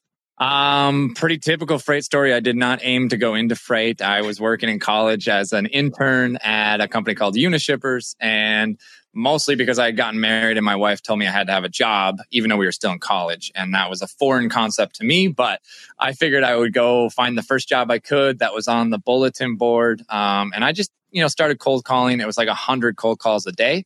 And from there, I kind of branched off and, and ended up finishing my school. Um, was going to be a chiropractor and decided to stick with freight. I, I found an affinity to sales progressed through that through another company and was a sales rep there. And then during COVID in 2020, I decided I'm going to go start rocket shipping, which our main purpose and our motto is to serve e commerce companies that sell items that are too big and too bulky to ship UPS or FedEx ground and have to go LTL freight. Uh, there's a lot of complexities delivering to residences, whether it's white glove or just curbside. And so we went out to solve that problem. And I love that you brought that up because in our, in our pre-show document, you had also said that you love talking about the consumer delivery experience when it comes to LTL freight expectations versus reality. What's the most, I guess, misunderstood part of LTL shipping? Yeah, I call it the prime problem. Uh, and I think you can know who that's referencing. But essentially, consumers expect if they're ordering something online that it's going to get there in two days, uh, whether that's a large sofa or just a book for their kid. Uh, they think it's going to be the same experience. Well, LTL Freight was never designed to deliver to residences. There's, you know, each terminal for a, even a major national carrier only has a few liftgate trucks. Um, and so, every residential delivery needs a lift gate. So everything's delayed. There's pretty poor communication for setting the appointments. And, you know, on that topic, most people expect their packages to just get delivered while they're at work. LTL freight almost always, and it is evolving, but the way the market has gone is that you need a delivery appointment. And the best case scenario is that the freight carrier gives you a two hour window. The worst case is that they say between eight and five, which is your working hours. You take a day off of work and all too often, the freight carriers will, you know, not be able to make that delivery even though they had an appointment. Customer or consumer has to call into the e-commerce company and yell and say, "I took a day off at work. Where's my delivery? This is ridiculous." And and that's what you know at Rocket Shipping. That's what we do is we manage that whole experience. We communicate with the customer. Uh, or the end user, and we communicate with our client and, and the carrier, and we kind of are the liaison for that. And so when we're talking about these kind of shipments, what are, I guess, what are the, some of the common, I guess, commodities that, that you're dealing with? Yeah, I think it, it ranges, but like the most popular would be furniture. Uh, so couches, desks. Uh, during COVID, a lot of standing desks were ordered, and we delivered a lot of desks to people's houses instead of at offices. Um, fire pits, grills, pool tables would be one that uh, is not as often, but that can't ship small package uh, anything that you can imagine you're ordering online that is more than you know a hundred pounds and is probably more than 60 inches in length. Uh, even the mattresses that people are accustomed to delivering most of the carriers don't want to deliver those anymore either uh, for ups and fedex ground. So it's it's it's a kind of a niche of home goods. And so when you're talking about, I guess, these home goods, like the first thing that sort of pops in my mind is that if I order something from Amazon or I order something from, um, I don't know, you know, Wayfair or something like that, they offer also like the white glove delivery aspect of it where they're going to come into your house and yeah. sort of set it up for you. Is that what you guys provide as well? Or how does that process work? Yeah. And oftentimes it, I'll, I'll walk you through typically the store, the client that we work with, we would provide curbside, but we also mm-hmm. provide white glove. Now, white glove's pretty expensive. And as you know, and everybody is aware, there's always free shipping in an e-commerce shopping cart, right? Because you don't want to add friction. You don't want to charge on top of what your discount is or what your product is. So white glove, almost no one offers free white glove shipping. And if they do, they've got massive leverage and they have warehouses everywhere. Hmm. But for your your SMBs in the e-commerce, they offer curbside shipping for LTL. Um, unfortunately, and because of the consumer expectations for the delivery, it almost always is ordered, placed, picked up, and then the consumer goes, "Hey, I need this brought to the second floor of my apartment, uh, or to the second floor of my house, or I need this inside. I'm not going to be home." And then we at Rocket Shipping, we will help our clients upgrade it to white glove. So we'll mm-hmm. reroute the shipment to a final mile facility and facilitate the white glove inside delivery. That makes a ton of sense. And I'm, I'm sure it's super helpful, especially if you're ordering like a huge piece of furniture and you're, you have no idea how to get it up the stairs. I'm sure that's a, that, that's a big issue that a lot of people would pay yeah, for. You think or it comes with. Uh, yeah. And then I, another option is like, well, if it just arrives and then you are asking the driver to do this and the driver's like, I'm not doing that. I'm not paid to do all that. Yeah. I would think that, that that's a big uh, sort of uh, strain point for for a lot of folks. Um, th- there was a- another topic that you mentioned in the show, Doc, because I'm just going to read here because I it's one, it's something that I've heard sort of echoing around the freight space, but I'd love for you to, to dive into it more. But you said that you're passionate about the major disconnect that we have in the freight tech space right now, because most of the TMS solutions and aggregators are being built and developed by people with no experience actually moving stuff, and that there are less than 10 SaaS companies in the space that are building tech intuitively with relevant freight experience. And he said there's a lot of innovation in the supply chain space, but a lot of it is wasted effort, um, especially at the enterprise level adoption. So can you kind of break down of this, I guess, misconception of the freight tech space right now? Because I, it seems revolutionary, everything that's happening. But from what you're saying is it's almost like you kind of got to do a little bit more digging before you make that full commitment. Is, is that an accurate, I guess, assumption?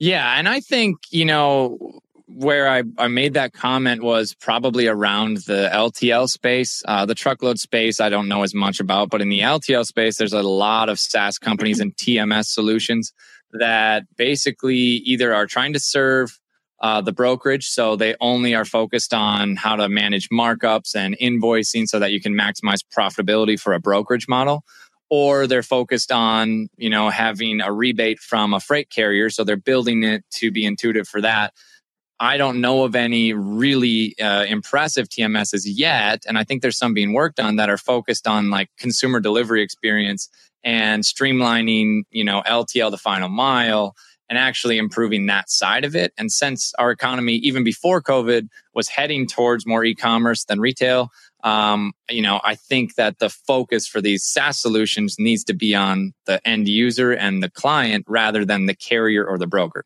Yeah, because that that's one common complaint that I hear is that with a lot of tech adoption, is that the executives or the mid management they're making these decisions on what to buy without actually consulting with the employees that are going to have to actually use this software. Do you have, any, yeah. I guess, maybe any um, tips on? Is it just simply talking to your in the trenches employees on how to adopt software that's going to work for them? You know, I think another thing that I'll mention is that a lot of the best TMSs are built by corporations who move freight, but then they keep it exclusive to them, right? And so that's that's great for their company, but no one else can use it except for their customers. And so what I'm talking about is more the SaaS companies out of Silicon Valley that are building TMSs. They don't have any freight experience. They can code and they partner with carriers, they partner with brands, but they've never moved a shipment. And so everything from the process of how you get a BOL to how you dispatch to a carrier is is not it's, it's too clunky um, because they're worried about markups and, and and managing multiple tariffs instead of you know, it shouldn't take three clicks to get an LTL shipment. It should be API. Uh, you don't mm. need to build a load. You should be able to auto dispatch. And so, uh, a couple of the TMSs out there are building in really good logic using, you know, partners like Project 44, Banyan, or, or, or um, I think there's another one out there. I forgot the name. Sorry, but they they build in logic for dimensions and all the different rules and complexities for LTL, um, but they're not really white label platforms, and so that's where probably the disconnect is. Those that are white label platforms are building it for brokerages. Those that are really intuitive TMS platforms are owned by corporations, and there's there's a disconnect there. Hmm. And so it's obviously it's a communication issue, which I, I think is the the sort of the the ever yeah. it's going to be the, the, the same issue you know just different technology is if you don't have that line of communication there from the people who are actually going to be using these tools then there's the user experience is just going to uh, dwindle and if people aren't actually using it then that's a lot of wasted money um, what other what other stories in freight are should be talked about more um, I think one of the other stories in freight that should be talked about more is is generally speaking consumer experience because that's I'm biased to that, but you know, I think probably, and there's a lot of hype and and and talk about this with companies like Steam Logistics, but non-competes, non-solicits, and and the industry being able to be mobile from company to company or start your own business. Uh, I think that's not talked enough about between you know how you can have these college kids come in and sign a non-compete, but they don't really know what they're signing, and they're stuck with a company if they want to move they have to do it under the radar. They get intimidated. So there's a lot of that in this industry. I experienced it myself and I know others who have as well. So that's probably being talked about by Steam a lot, but not very many people besides them. Why do you think that more companies aren't talking about this? Is it simply because it's what they've done for so long or or is it I, I don't really know the reason, but I'd be curious to hear if you knew if you had some insight into that. I think I think that like most industries and and probably even more than most industries is that a lot of freight sales and tech can be done remote and corporations are really worried that they'll lose their employees to either you know outsourced sales like um you know like SellX and you can kind of you know, that's like an Uber for sales reps right but they are also worried that you know even if they have a geography in Chicago doesn't matter anymore because a company like Rocket Shipping can hire them and have them work remote. And so I think that's what they're worried about. That's why it's not talked about. But it's going to change pretty soon here. And I think um, people are much more mobile and they can take their book of business with them a lot easier. And it also opens up. I mean, if you're a company and you are hiring, your your talent pool opens up tremendously. If you're not just looking in the geographic area oh, yeah. of, of where your company is. Um, but let's let's I guess transition into sort of that that part of the conversation because you guys, eh, from looking at your TikTok videos, you have a really cool office. Um, it, it looks like you guys all get along really well how are you approaching i guess recruiting efforts when you're when you have this cool office but then you also want to recruit from all over the country how are you guys tackling that yeah, I think our main focus uh, with our TikTok is actually recruiting and saying, come work at Rocket Shipping because this is a fun place to work. And I think you talked about it earlier in your show, make it fun. Uh, we certainly put an emphasis on that. And we do have some also videos about what we do and, and how we help clients and how we can help that supply chain for LTL. But when you're talking, you know, hiring in office versus remote, we do both. I have employees in Chicago and in Florida and in Tennessee, and I'm out of Fargo, North Dakota. Um, and I have Minneapolis. And I think that that's kind of one of our superpowers is that I started rocket shipping during COVID. So I had no option but to hire remote. Hmm. I do think that it's the prison of two ideas. People are afraid of remote versus in office. I like both and I love being in the office. I work in the office every day in Fargo. Uh, it's a 20 minute drive, but I come in every day and I've got a team here of 10 people. Um, but you can certainly expand and, and create uh, the ability to go after top talent and attract it um, from across the U.S. to work for a startup like Rocket Shipping, and that's a that's a big advantage. So that's why we're using the TikTok to do that. Uh, how are you fostering i guess that community when you have a, a hybrid work approach? How, are, how i guess how do you feel mm-hmm. or how are you involving i guess employees from other states make you still feel like they're they're a part of the company? Is that a process that's evolving for you guys? Have you maybe got it figured out or or still working on it I don't think we have it figured out. It's always a work in progress, but it's my biggest thing is that like my role now, instead of just being the guy that brings on revenue, which is how I started it, or helping on ops, my role now is to be the people person. And so not only am I trying to attract talent and interviewing people and bringing them here to, to meet our team, but I'm also next week we're going to uh, um, northern Minnesota for a, a, summit for our sales team, and we're all going to go golfing for a couple of days and have some meetings and have some camaraderie. So we've got a guy coming from Chicago and from Tennessee and from Minneapolis all the way to the same spot. We did that in March. We did that in January. So it costs money, but I really think, uh, considering we have 25 people at our company, we're still a small company. I really think it's important that everybody feels part of the same vision and that there is a clear vision on where we're going. That's the other part is that everybody wants to feel like they're part of something and know where they're going and know how they can contribute to it. And so even if they're remote, we have standing meetings every day with ops and our sales and our marketing and everybody knows where we're going and how we're trying to get there. So they still feel uh, in, you know, a huge part of it.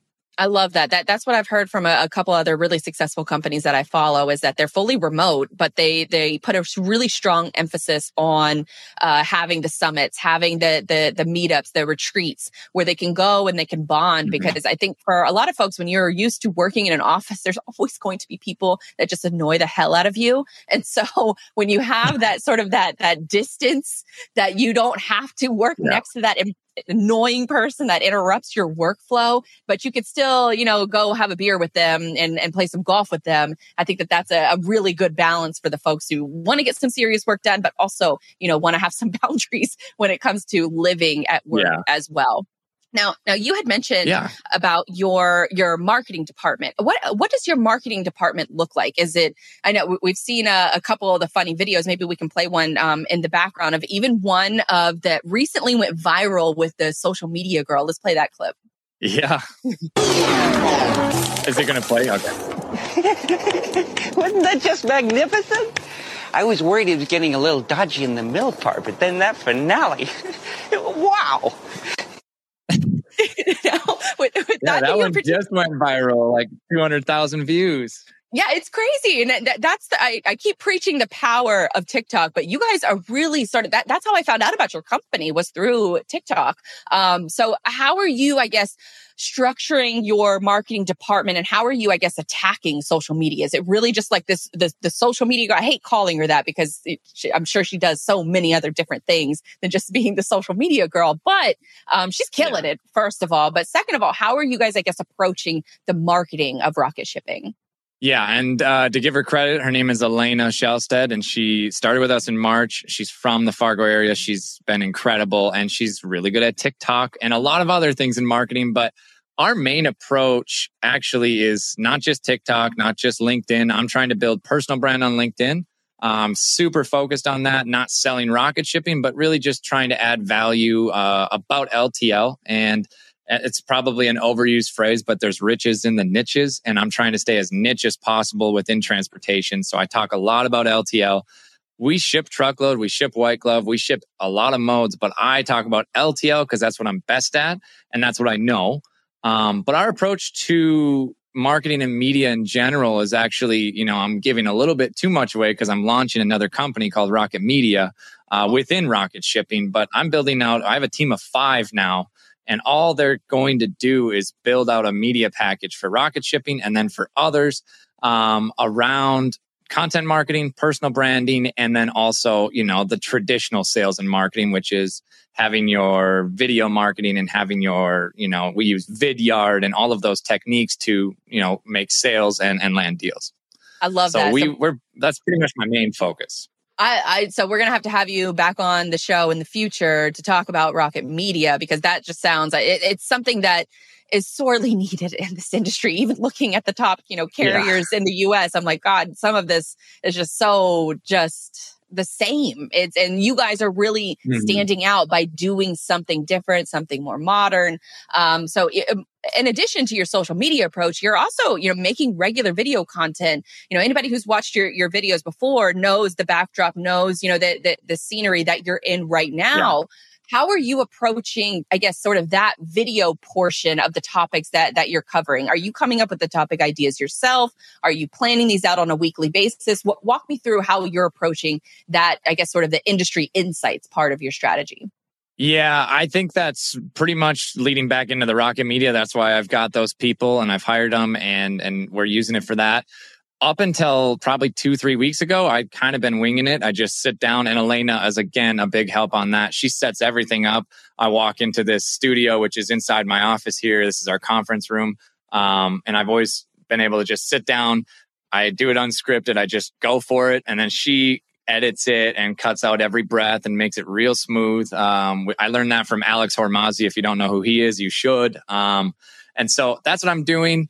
And then I keep a huge emphasis on, like you said, the same or consistency of brand. And so I always wear this hat. I don't always wear this hat outside of my videos. I do wear hats pretty often, but I always wear them for the videos. I always have the same background at the same conference table because if people are familiar with my brand, they will inherently trust it, even if it's maybe not deserved. So I still have to live up to that. But that's how I see media working and that approach is uh, i know that like steve jobs used to take that approach mark zuckerberg is another one that takes that approach where they wear the same thing every day because as a leader if they have to make one less decision a day they want it to be or yeah. if they have to make one more decision a day they want it to be revenue based instead of you know what they're actually wearing so i think that that's super smart to kind of keep the mm-hmm. same you know, let the content speak for itself. And then, you know, it doesn't really matter, you know, what else you're wearing as long as it's consistent with, with what viewers are used to seeing. Now, now typically for, to, to get started in content marketing,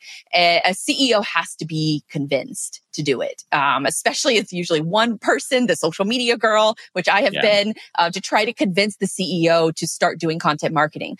Was that the situation for you or were you the first to say, we got to start doing this? Um, no, I was, uh, this was my idea. I was the first one to come up with it. And then I started doing it last fall on my own. And then I realized that running a company of 20 people and doing this is very difficult. And for anybody who thinks, oh, how does he spend that much time doing this? I don't. I have Elena, I have social media team. But before that, it was inconsistent and it wasn't effective. And so now I said, hey, I want to do this. I'm going to go all in on it um, that's always kind of been my style is to if i'm going to do something i'm going all in and so i hired a team and i put the expense on rocket shipping and said it's going to be worth it uh, there's going to be an roi and it'll make me efficient and so um, that that's the story of how that got started so, uh, uh speaking of ROI, how are you answering the the ROI question? Are are you getting clients from this? Are you getting employees? I you said your TikTok strategy is mainly about recruiting, but what does that ROI look like for yeah. you? So TikTok is recruiting and that's been working. And we've actually, you know, I'm on the show because of TikTok. Um, we had a couple of people already like they message us on TikTok and ask if we need carrier sales reps. And, you know, we're building out truckloads. So we do. Um, but as far as ROI on LinkedIn, there's not a great tangible, I got a client because of this, or like they watched one video and converted. However, I did put out a video two days ago. We're looking for help with a TMS solution and we have a great TMS. We're just trying to add on some services. And so I put out a video and I asked for some help. And within 15 minutes, I had four or five VPs or founders of TMS solutions talking to me, uh, oh, whether oh, wow. it was a referral from somebody watched my video or them reaching out themselves. And I've already had three meetings. So I see that as an ROI being connected.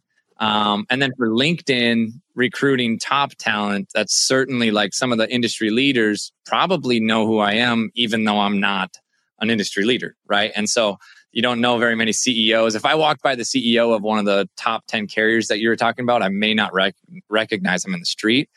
People may recognize me at a trade show because they've seen my videos. I don't know, but I'm certainly not an industry leader. It just appears that way from LinkedIn. And I think that that's and perception you, you, is everything.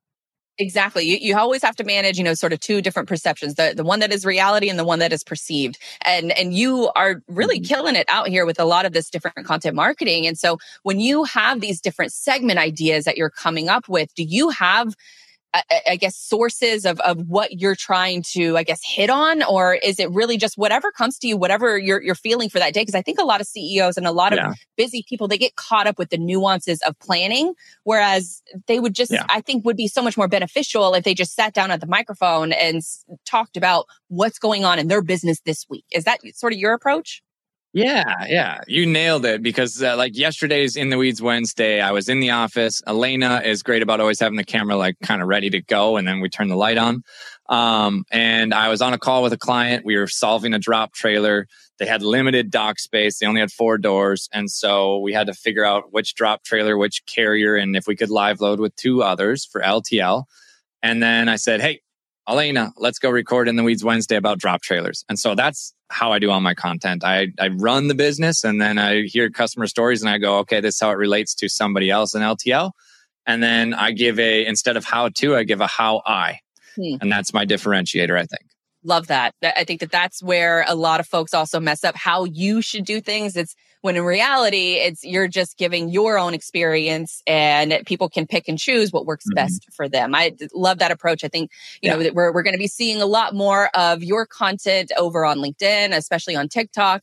Um, any plans, any, any marketing plans in the future? Or is it just going to be a sort of a, this is what's going on this week and that's what we're going to talk about kind of strategy from you guys?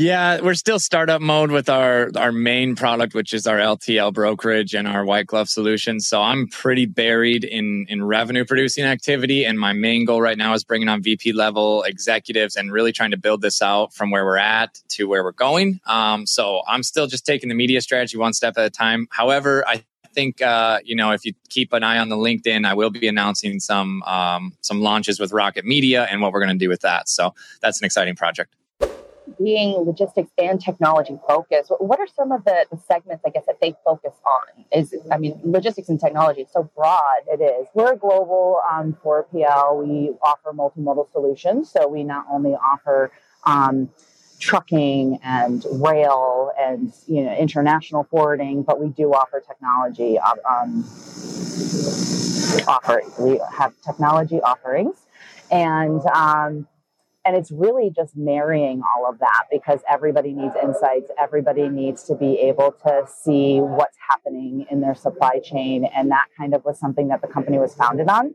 um, almost 20 years ago. And that's what they've carried through with development. And so, with a lot of those technology offerings, what is sort of the target market for Odyssey's customers? Who are you going after? Um, anybody who ships anything. um, we tend to, we, we were founded on very technical um, more complex markets like chemicals and food logistics mm. and things like that, um, and metals. But you find if you can do the really hard stuff, you can do all of the things. And so, really, it's anybody looking to streamline their supply chain, to make it more efficient, to make it more consistent, especially now. Um, we learned that through COVID. And aligning with a partner who can really drive your business strategy forward by keeping your supply chain running. And so, with your role within the company, what does sort of the, the resp- roles and responsibilities look like mm-hmm. from a, a, daily basis to maybe a monthly basis? Well, overall, we're in charge of all of marketing and communication on our small team. And like most logistics firms, it's not a huge team. Mm-hmm. Um, and so, we have a really diverse set of skills in our team. So, we have a digital marketing manager, we have a marketing associate. And we actually partner with our four divisions very closely to make sure we're supporting the sales efforts and the marketing efforts. And also, a lot of what logistics on marketing groups had to do recently, and what you do too, is educating um, the world on logistics. That became front and center a few years ago. Suddenly, everyone's talking about supply chain at the dinner table, but they're really not talking about it in a, in a knowledgeable way. They're only just saying how they're inconvenienced by it. And so it's really our job as an industry to make it a little bit more digestible and make it more understood about how we all kind of participate in logistics. And uh, my grandmother is asking me at family functions about the supply chain yeah. now, and she never knew what I did before, but she has kind of an idea now. Yeah. There's still that educational gap. Now, when you're making your your your content or you're mm-hmm. making your your marketing plans and campaigns of, of what you're going mm-hmm. to be running, you mentioned that you work closely with all the divisions yep and the different sales teams. Walk us through how you you work with them. Is it regular meetings? Is it coaching them on education they should be sharing? How, what does that look like? It's a lot of you know interaction and communication, which was clearly a challenge when we were all remote. So we made sure we were constantly having touch points. But it's about building that rapport. At the end of the day, the marketing group is you're selling to the divisions. Like they're your customers. They need to see you as a resource. And they really did see that during COVID because we needed to do a lot of thought leadership content. And they're the thought leaders. They're the ones who are in the trenches every day. They understand what's going on in the marketplace. And we want their ideas and their thoughts. And they need to trust that we're going to take that information and put it out in the marketplace in a valuable way and so that their customers have a better experience and then we get new customers from that as well. Absolutely. So so how are you i guess compiling that information? Is it you know video interviews or uh, white papers? It's a little bit of everything. I think a really good marketing strategy should have a um, a little bit of, or a lot of actually, digital, a lot of content. I, I still kind of um, gravitate towards content is king, and then all the different channels need it in a different way. Um, so you maybe have a little bit more detail on certain platforms and a little more snackable bites on others, and kind of delivering it um, very similar to what you say, Blythe, on different channels. You say, okay, this is appropriate for this channel, this is appropriate for that, and really making sure it's valuable to the reader. That's the most important thing. So we do a lot of white papers. We're heavy into our blog. Our resource center is updated constantly. We're constantly listening to the market and hearing like different trends and but speaking on things that you're good about, not just newsjacking for the sake of newsjacking. You know, you want to be a trusted resource and you want them to say, oh, Odyssey is commenting on this because Odyssey really knows this. Hmm. And we can kind of reference back to their knowledge. So, and we have a very strong base of subject matter experts. Oh, let, us talk a little bit about that. Because mm-hmm. I was about to ask, like, is it Odyssey, you know, commenting on the on their mm-hmm. own Facebook page or their own LinkedIn mm-hmm. page, mm-hmm. or is it you know employee advocates that, that mm-hmm. almost are act as brand ambassadors? What does that structure look like? It's a it, it's a it's a total hybrid of both of those. Nice. Um, I think it's really important to leverage your bench, and we have a really strong bench of people. Um, each of the divisions has been so gracious with their time. Um, and they provide insights into things that are relevant. I mean, we have a freight forwarding division, so they are very specific to markets like Alaska and Hawaii. Mm. And those are nuanced markets. So I can't be speaking about them. They need to be speaking about them because those markets can kind of understand if you're fluffing them. Yeah, you're like, okay, sure. we see right through that. You're not from on you're not on island. Um, and then we have our managed services group, which are highly technical. There are our technology group. They do 3PL service offerings. And we, you know, they're at the Gartner conference this week. Like those are the people who have different kind of market insights than, you know, our specialized trucking and warehousing group. So, and all of them through about four years of development are willing to give us their time because they see the value to their customers when they get into the marketplace and like publications and things like that. Real quick, can you give us sort of like an eagle eye view of what I guess to have the size of, of Odyssey and, and, and what that I guess team looks like? Is it global? Is it it's a global team? We have about 2,600 associates wow. and four divisions. Holy so crap. yeah, and it is multimodal. And so we are we, we like to say we make the hard things easy you know so our customers come with us to come to us with really you know what they feel are really complex issues mm-hmm. and we based on ex- experience and expertise are able to work with them to find a solution that works for their business and so it's really customized for it's very customized. whatever the mm-hmm. customer mm-hmm. really needs exactly and we can do we can do a full suite of services so when a customer comes to us for one thing there's a lot of opportunity to make sure that their supply chain continues moving because of that multimodal approach. If over the road doesn't work, we can do rail and, and things of that nature. Has that approach, I guess, maybe shifted because of COVID or, or really has it just it's been amplified. Hmm. It's been amplified because it's it's when you have an organization that can be nimble like that, it helps you keep moving. And that was something that we saw.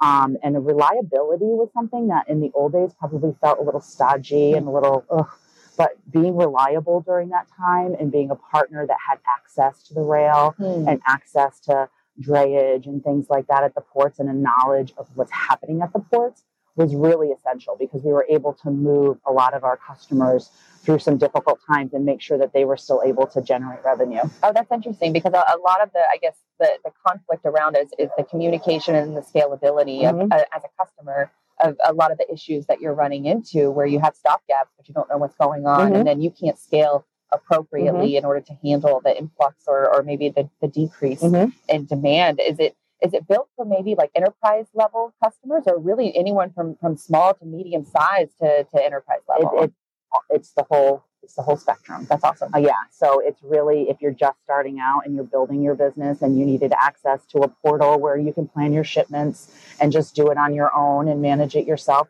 we have a solution oh, for that in, in our ShipRight solution.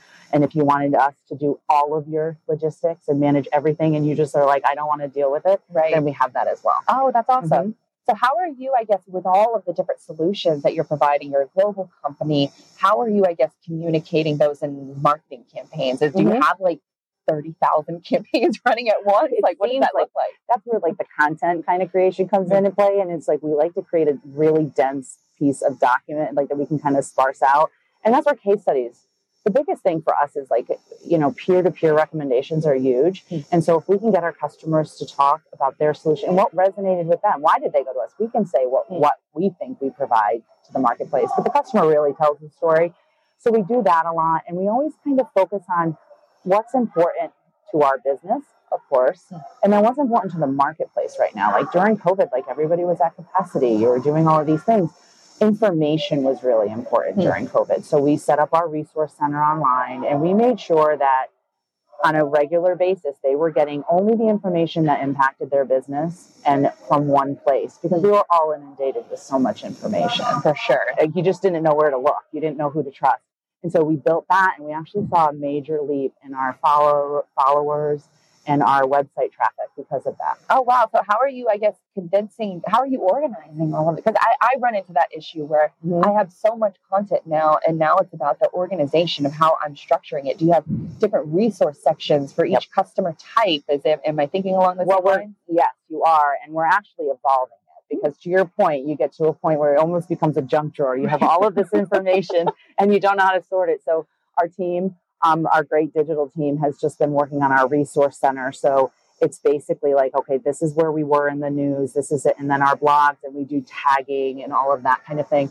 We're big into metrics and ROI, so we make sure that we're seeing what works and doing more of what works and maybe archiving things that maybe aren't as relevant because we want to be delivering content that people digest. Absolutely. I mean, you, you you brought it up, so I'm gonna I'm gonna roll with the ROI question Mhm. with content marketing. How are you answering that to you know the executive team? Are they are they supportive of content marketing Mhm. efforts? I would imagine if you have a Absolutely. team. Mhm. Yes, they are. And I think it is always important. Any marketing team needs to have some kind of metrics to deliver, whether or not they've been requested or not requested at a time when, you know, we're do everyone's doing really well. There tend not to be such a focus, but marketing spend is always, you know, up, up on the chopping block, if you will. Um, and it's really important to know um, who's visiting your site, the growth, the activity on that, and first of all, you should always be changing. You should always be up on your SEO, adjusting to what Google's giving us on a weekly basis. They're always adjusting their algorithms. But for reporting, we have a lot of, of tags in the background. We do Google Analytics. We're, we're in, um, we have our CRM and our account based marketing programs that we have some reporting on. And it's really about the full life cycle of the lead. How do they engage with us on the website, and where do we see that full, fully to the end of it? Do you have any interesting data points that you've seen as far as like the customer journey? Because I find that that type of in- insight just fascinating. I love it. I love. I love. I'm a, I'm a data junkie, so it's very interesting for me. I feel as though we found a lot of success on um, like microsite information and landing Oh, pages, cool. where it's like very um, easy to digest content, infographic form, and a download. And I'm not a big fan of gated content. I feel like it's like, oh, you want my information, Yeah. now you're going to stalk me. Can you just use your Um, fake email? Exactly. so that's where the tagging kind of comes in place. So you can see their journey and see like, okay, they came and they found it. Um, they found us and they stayed. So um, we've found a lot of success. And again, it's going back to like really good content from a customer perspective, not our perspective. Right. Whether we launch a new service, it has to be from the point of what's in it for them as opposed to what's in it for us. One hundred percent. Mhm. That's it, it, So many companies miss that Mm-hmm. mindset aspect. So when you're you're going through all of your different campaigns and, and you're you're tracking your different data points, what's some marketing technology that you're a big fan of, and then some marketing technology that you just think is a waste of time?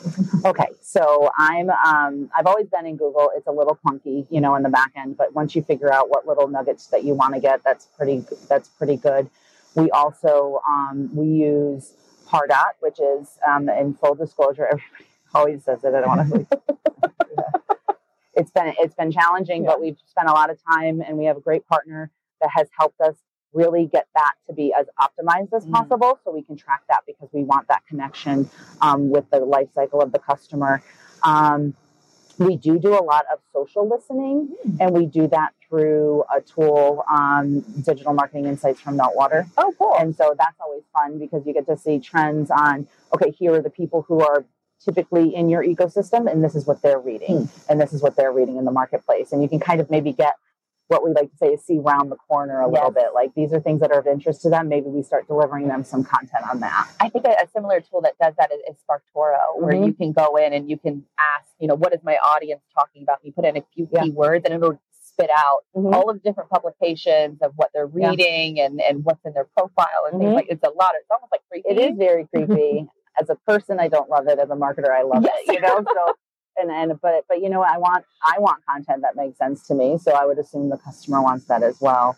Um, but I think that that's really important. And to your point earlier, it's all about engaging with your subject matter experts on a re- regular basis. Like we do a yearly planning session where we map everything out on a on a on an overarching scale. Like, okay, these are your business priorities, and how can we support them?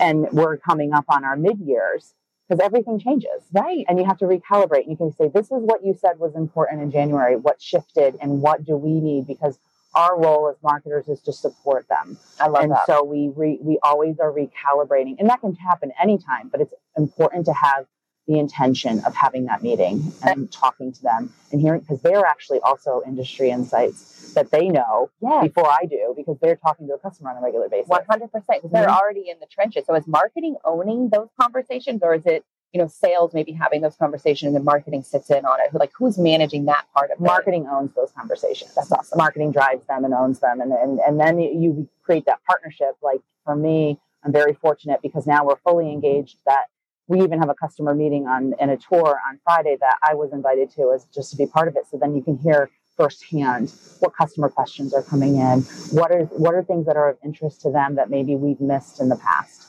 And so when you when you're plotting out like all of your different campaigns and your your customer interviews and and things like that, how are you managing this? Is project management tool? Is it We use um before COVID began, we started using because to your point, there's a lot of things happening. How do you keep it all organized? We use Monday.com. oh, love Monday? I do too. Yes. Um, we were just joking about it in the other in the other room. It's like Skittles, like all the different colors and stuff. But I'm obsessed with like organization. Yes. So, and that's a really great tool for us. You can link different boards, and so our content calendar is in there, our trade show calendar and events, and then we just have tasks, and we're able to report. And back to your ROI, we're able to report based on okay, these are all the projects we did for each of the divisions, Hmm. and then this is the focus that we had, so that there's never any question what's marketing working on. What are you know Right. It's not that that's just a question that normally comes up because they know we're busy, but it is nice to be able to, to have a follow up from those yearly and mid year conversations and say, okay, last year we did this. Yes. And then what we typically do too is share across divisions what was done with each division Hmm. because sometimes they don't know what we're working on and they could get value out of it as One well. hundred percent, because then you can just create a link to that shareable board. Which, if you have never used Monday or a project it's management fantastic. tool, it, you can automate a lot of those different Mhm. processes too. So I'm a, I, I, I use I used to use Monday.com, but now I use ClickUp, and but both platforms. Yeah. It's like a fancy Excel spreadsheet. and it streamlines communication Mhm. it clarifies ton. And it also eliminates i'm not a big fan of meetings for meetings and it eliminates a lot of that because you can just go back and forth and you can say okay i think this color's a little off can you change that? Instead of you know all of that rigmarole and focus when you're in front of your team and having meetings focus on the really important stuff. One hundred percent. Now you know you had briefly mentioned uh, um, in your tracking of your not content marketing plan, but your trade show plan. How are you approaching trade shows now in a post-COVID world? yeah it's interesting i would probably i maybe misspoke i should probably say events Oh yes, oh, more than trade yeah, shows yeah, know because trade shows and events they were always kind of like I kind of lump jumble- them together, but they're kind of different. They are now. different. And I think trade shows, um, it depends on the business unit and our divisions. Like certain ones really still rely on them. They still rely on going and talking to the customer and engaging. And a lot of times in our industry, you go to the trade show to meet the other exhibitors and Yes. maybe not even the visitors. Right. And so there are specific business units that have continued once they came back online, we were back in them. But we've definitely seen a reduction Hmm. in in person kind of trade shows. Whereas events like this, like the TMSA, where you're engaging and you're able to network a little bit more and to collaborate, those actually we're seeing a little bit more of an increase because I think there's an appetite for engagement. One hundred percent. After being stuck at home for two years, we're all eager to see people in three dimension and share ideas. One hundred percent. Mhm. And then there's also the the other side of it where like you talk to people all day and you're like, why am I so tired? I know. Yeah, the end of the days are a little. I don't think we're, we're, we're our muscle memory is off Right. a little bit there. We'll, we'll get back. We'll get back. But yeah, it's definitely something that we've seen.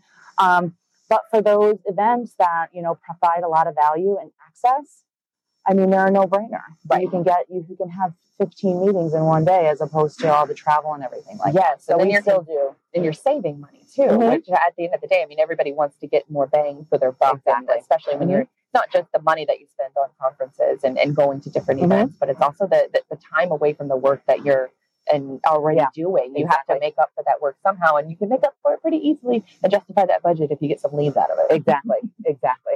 So let's talk a little bit about you know the social media because I feel like social media is just the the end all be all for a lot of marketing. It's sort of the bane of the existence, but also very crucial Mm-hmm. to to what we're trying to get out. Yeah. What social media platforms are you a fan of now, Mm-hmm. and and which ones are you kind of leaning away from?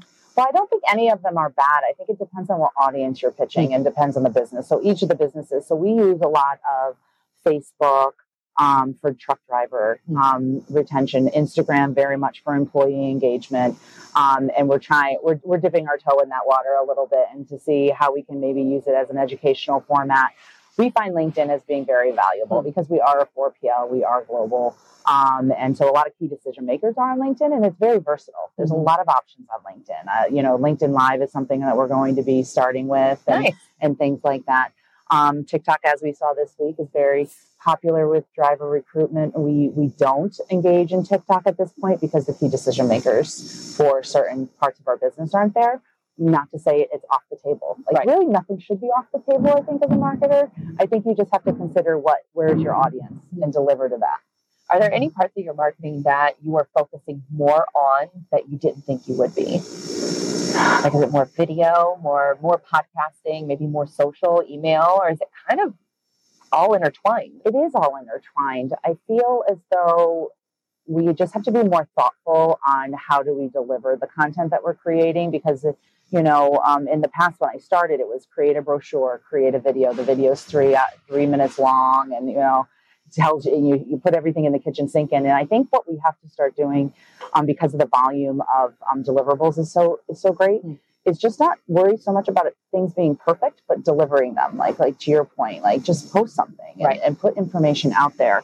Um, and so yes, video is something that we're working on, and and we're wanting to spend more energy, but maybe not more time. We don't have to make it so complicated. Right. In the old days, it was like you have to have a photo shoot and we have to have all of these things. And now it's like, no, you have to have a phone and you have to have someone willing to tell their story. And so that's something that I think that we're um, we're going to be spending more time on because social is so important. What are some, because going back to the, the ROI question, are there any sort of, I guess, data points within marketing that really get you like juiced up, get you excited? Yeah, conversions.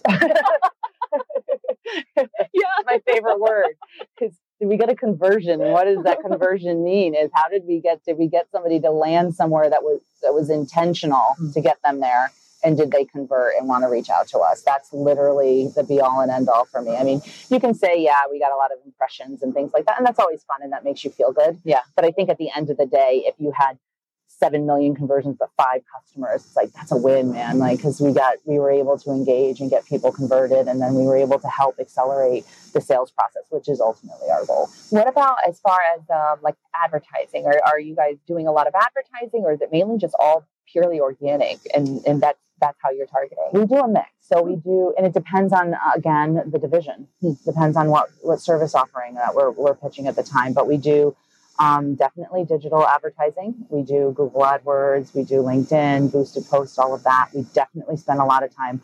Our digital marketing manager is outstanding and he spends a lot of time on um, search engine optimization and making sure our web content is strong. And and then we do print and digital. So we have a lot of we we engage a lot with our you know our logistics publications and in the industry there's a lot of knowledgeable people that you want to partner with. So we still understand that people are reading those magazines they're reading the you know FreightWaves daily e-bus i mean everybody reads that right i get it at 1201 every day and i open it and i see what's on in the news so we do digital ads um, in those platforms as well So you had you had mentioned something. Uh, I come from a print background, Mhm. and so it's, it's encouraging to hear Mhm. that people are still investing in print. Why do you Mhm. think that print is, is still something that you know your company thinks is important? I think everybody, you know, just kind of delivering to your customer, right? And I think everybody takes information differently. And I think there is still an element of people who like to read a print publication and see the whole thing. That's how I actually prefer to read. I have a Kindle, but I still lug a big book around and all of that. tangible. There's something tangible. And I think sometimes that tactile kind of engagement with whatever you're reading, you can digest it better. So I think there is still, and you know, it's harder to track the ROI on that. But I do think a lot of the publications now are very good in partnering with you to give you a mixed program. Yes. So it's like, okay, if you do the print, you'll do this with digital, and then, you know, you'll work together on a media plan. And I think that's helpful because I think it is no matter what you're doing in marketing, it's always a mix. It's not one size fits all. 100%. And you can't put all your eggs in one basket. Yes, you So- have to diversify of Yeah. whatever your approach is. And I still get the magazine and I look through it and then and I always pick up things that I might have missed in the digital e-blast that I'm like, oh, I didn't notice this person moved to this location or this case study. And I always feel like I get more when I'm actually physically reading something. 100%. But I'm not going to make my marketing budget based on what I prefer. We just know that it works. right. Yeah. And so I guess, you know, as we sort of wrap up this conversation, wh- what is what are some things that you're excited about that's coming in in the next year? Is it is it Odyssey related? Is it campaign related? I imagine probably both. Yeah, Odyssey is always growing, which is always so exciting, and it's very similar to what's happening here at TMSA. Is there's just this new renewed energy and new people coming in with new ideas, and I think the only way to find new solutions is to have new ideas. And you can see with all the, the different discussions we had this week, we have them the same in our office. Is how what are new ways to solve old problems? And you know, logistics tends to have you know had people who were legacy, which is fantastic but you have this um, generation that's coming in that either is younger because they're coming right out of university or they're coming from different fields Hmm. and coming into logistics that they're bringing different approaches and so i think that's really exciting because it keeps it new um, so that at odyssey is going to be great because we do have so many solutions in this. How do we actually put all of these together to be the best for our customers? And I think that this year we're, we're seeing a lot of that and, um, and it's, and it's growing and I'm just so excited to support it through our digital and print efforts. Now, now, Sarah, I, I have followed your work for a while over on TikTok, and, and like I said just a, a few minutes ago, that I, I I learn so much every time I see one of your TikToks. But but for folks who who may not follow you, who may not know about you, can you give us a little bit of background on who Sarah is and and and how you came to work in the logistics industry? Sure. Um, so, you know, I came into logistics in, in 2009. Uh, I had just graduated college. I was looking for a sales position and I ended up, uh, you know, there wasn't, there wasn't really this push for supply chain majors at that time frame, right? That's kind of been a, a relatively new interest and, and, you know, sexy field that people are getting into that, that wasn't in, in 2009. Um, and I applied for a job at C.H. Robinson, you know, the largest uh, freight brokerage in, in North America. And I ended up working there for six years, or maybe seven years. Um, and after that, I, you know, I've now been at NFI for six or seven years and, and moved into a major, you know, a, a plethora of, of different roles within the logistics field. Um, and, you know, with, with the pandemic and, and TikTok on the rise, I actually wanted, uh, to continue to develop myself and, and my ability to learn in a kind of novel way. Um, and so, uh, you know, communication is incredibly important in in transportation uh, because a lot of uh, brokerage relationships, transportation relationships are really dependent on your ability to communicate, convey a message, convey that you can Hmm. you can execute on and deliver on a promise. And so I had always worked on on writing skills, and something that I really wanted to hone on was uh, was kind of verbal communication, right? Um, especially on camera, which is is actually way scarier than just in person and stuff. I, I actually am I'm very bad in, in front of a camera. You you might not think that from my logistics videos, but people have called me out for for seeming um, I don't know in a bad mood sometimes. Um, but mainly it's just it's just you know stage fright. Um, and so you know I created this account one because uh, I thought Logistox was a really perfect name for a TikTok account. Um, and I really wanted to take advantage of that. Uh, two, I wanted an avenue to continue learning and then learning how to regurgitate that information and knowledge in a way that was that I wanted to see if it was interesting to other folks. And three, mm.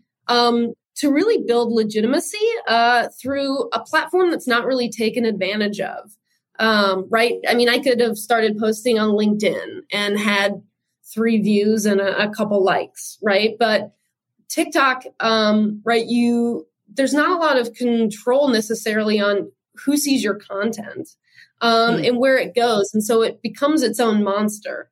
Um, and so that has been exciting and interesting to see. And so, you know, from that, building a, a group of followers, um, obviously I've built a really small, small following, small name for myself. Oh, no way. Um, it's pretty small. It's pretty small. No, it, it it's definitely. I mean, uh, you are one of the few brokers that I know of on TikTok, and I think you're the most successful broker out of any any brokers that I know. So you're obviously you're you're doing a good job. Um, so, but I, I also wonder. Was there any like hesitancy of getting on TikTok at first, even from like the, the the company standpoint? Because you work for NFI and they also have a TikTok account now. So I kind of uh, almost wonder, like, were they scared of you getting on TikTok and, and maybe you know sharing a message, or were they all for it?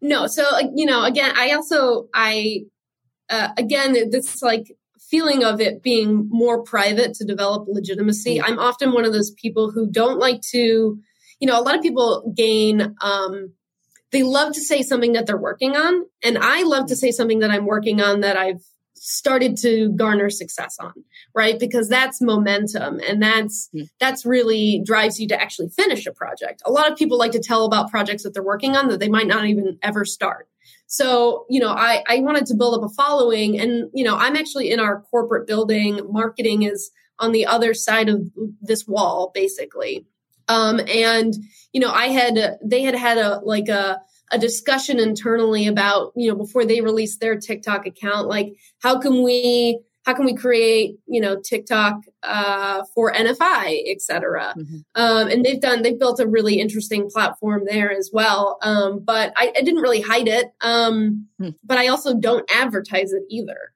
um, unless something like really cool happened from it like i got a new customer but that hasn't happened yet that's been one of my goals but um, I, you know a lot of go ahead. Sorry. I, oh, I was going to say that that's actually my next question is because a lot of people, especially when it comes to brokerage, they're they're wondering, well, what's going to be the ROI of this? And I think ROI is different for every company when they start their con- their content marketing journey. I mean, ultimately, you do want customers to come out of it, but but what's been sort of the ROI for you? Is it being able to share expertise? Is it sharing that education with you know your current customers, and maybe that develops and helps for future customers? What does the ROI look like for you? Well, I love learning from other folks. You mm-hmm. know, I think it's really interesting the the comments that I see. I think the majority of my followers are frontline truck drivers, which I think is a really interesting you know, I think they rely on information that I give them in terms of the market. Obviously, if I say the market's really good for truck drivers, I'm, I'm going to get a, a lot of views. If I said it was really negative, they'd be like, get out of here and go back on your yacht, you broker. You know, it's just, it's so funny.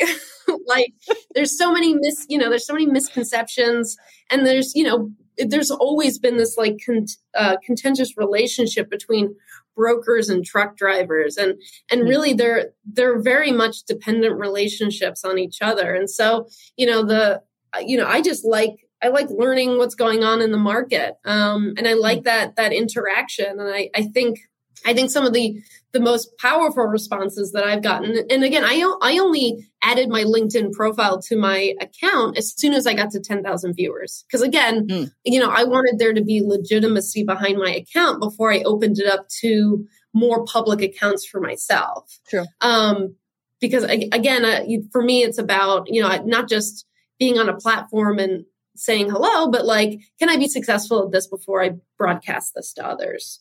Um, and so, you know, I think part of um, why I'm also so recognizable, right, is that there isn't a ton of visibility for women in logistics, transportation, mm-hmm. brokerages.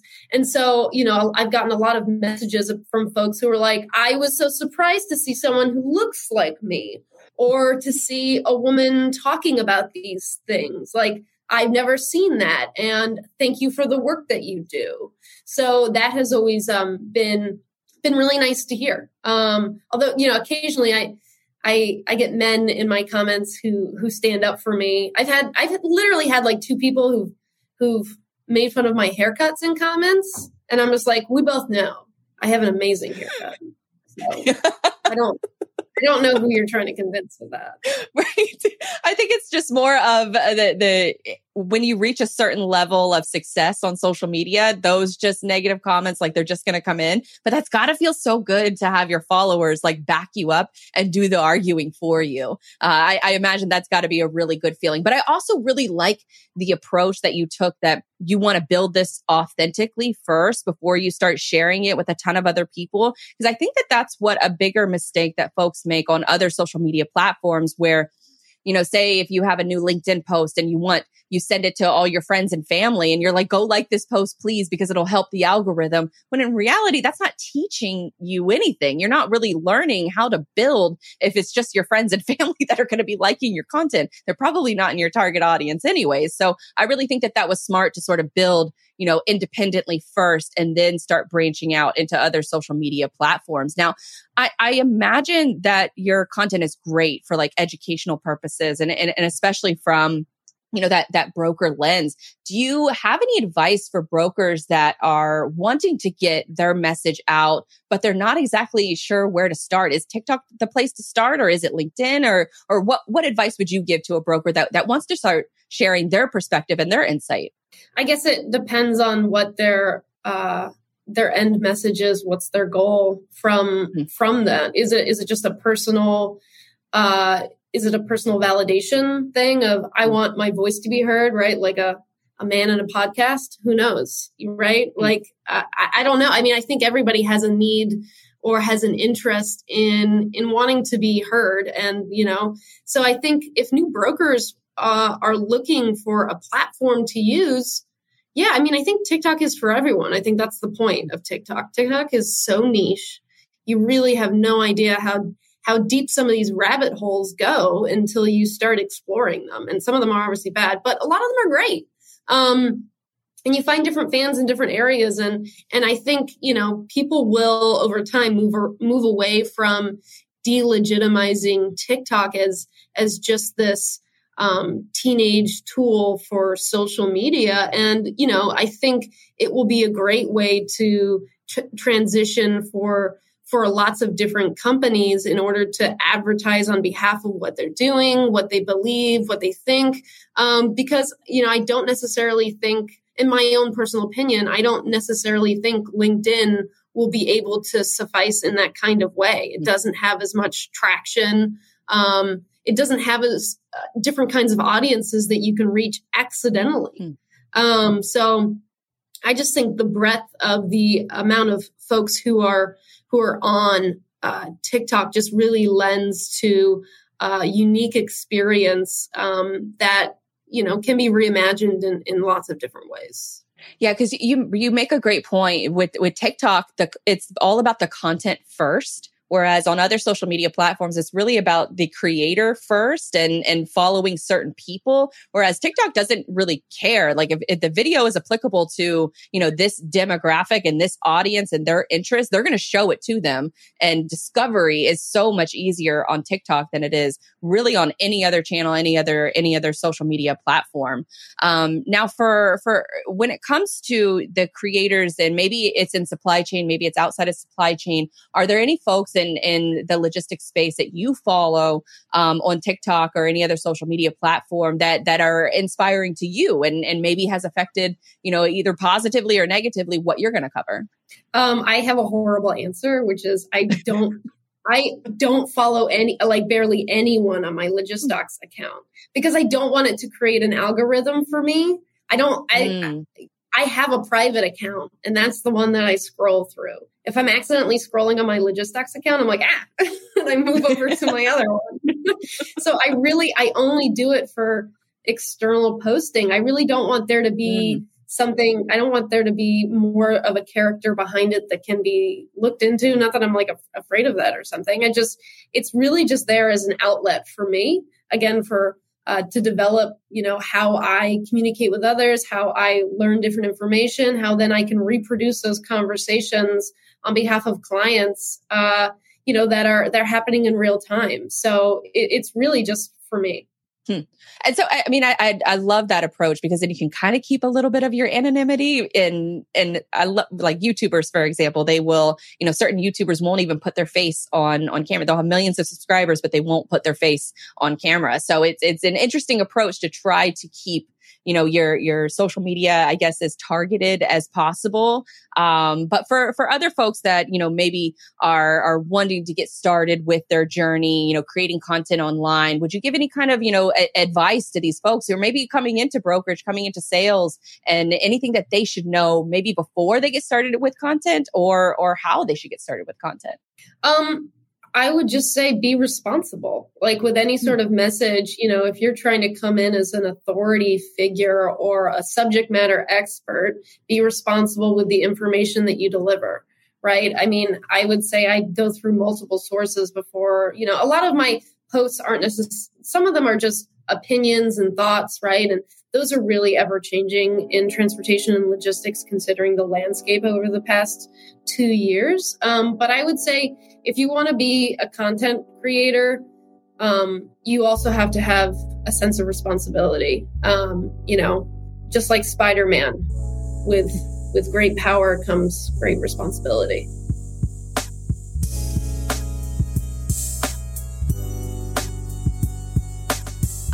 Hope you enjoyed that episode of Everything is Logistics, a podcast by Digital Dispatch where we help your company build a better website. And speaking of my company, I founded it back in 2018, but we recently streamlined our website services plans. So if you want to check out how we can help you and your marketing team build a better website and connect those ROI goals, then go visit digitaldispatch.io. You can also check out past episodes of this show and every show by hitting up the resources page on digitaldispatch.io or on everythingislogistics.com.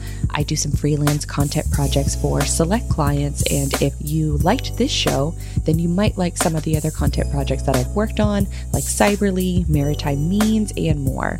But until next time, I'm Blythe Brumleve, and I will see you real soon. Go Jags!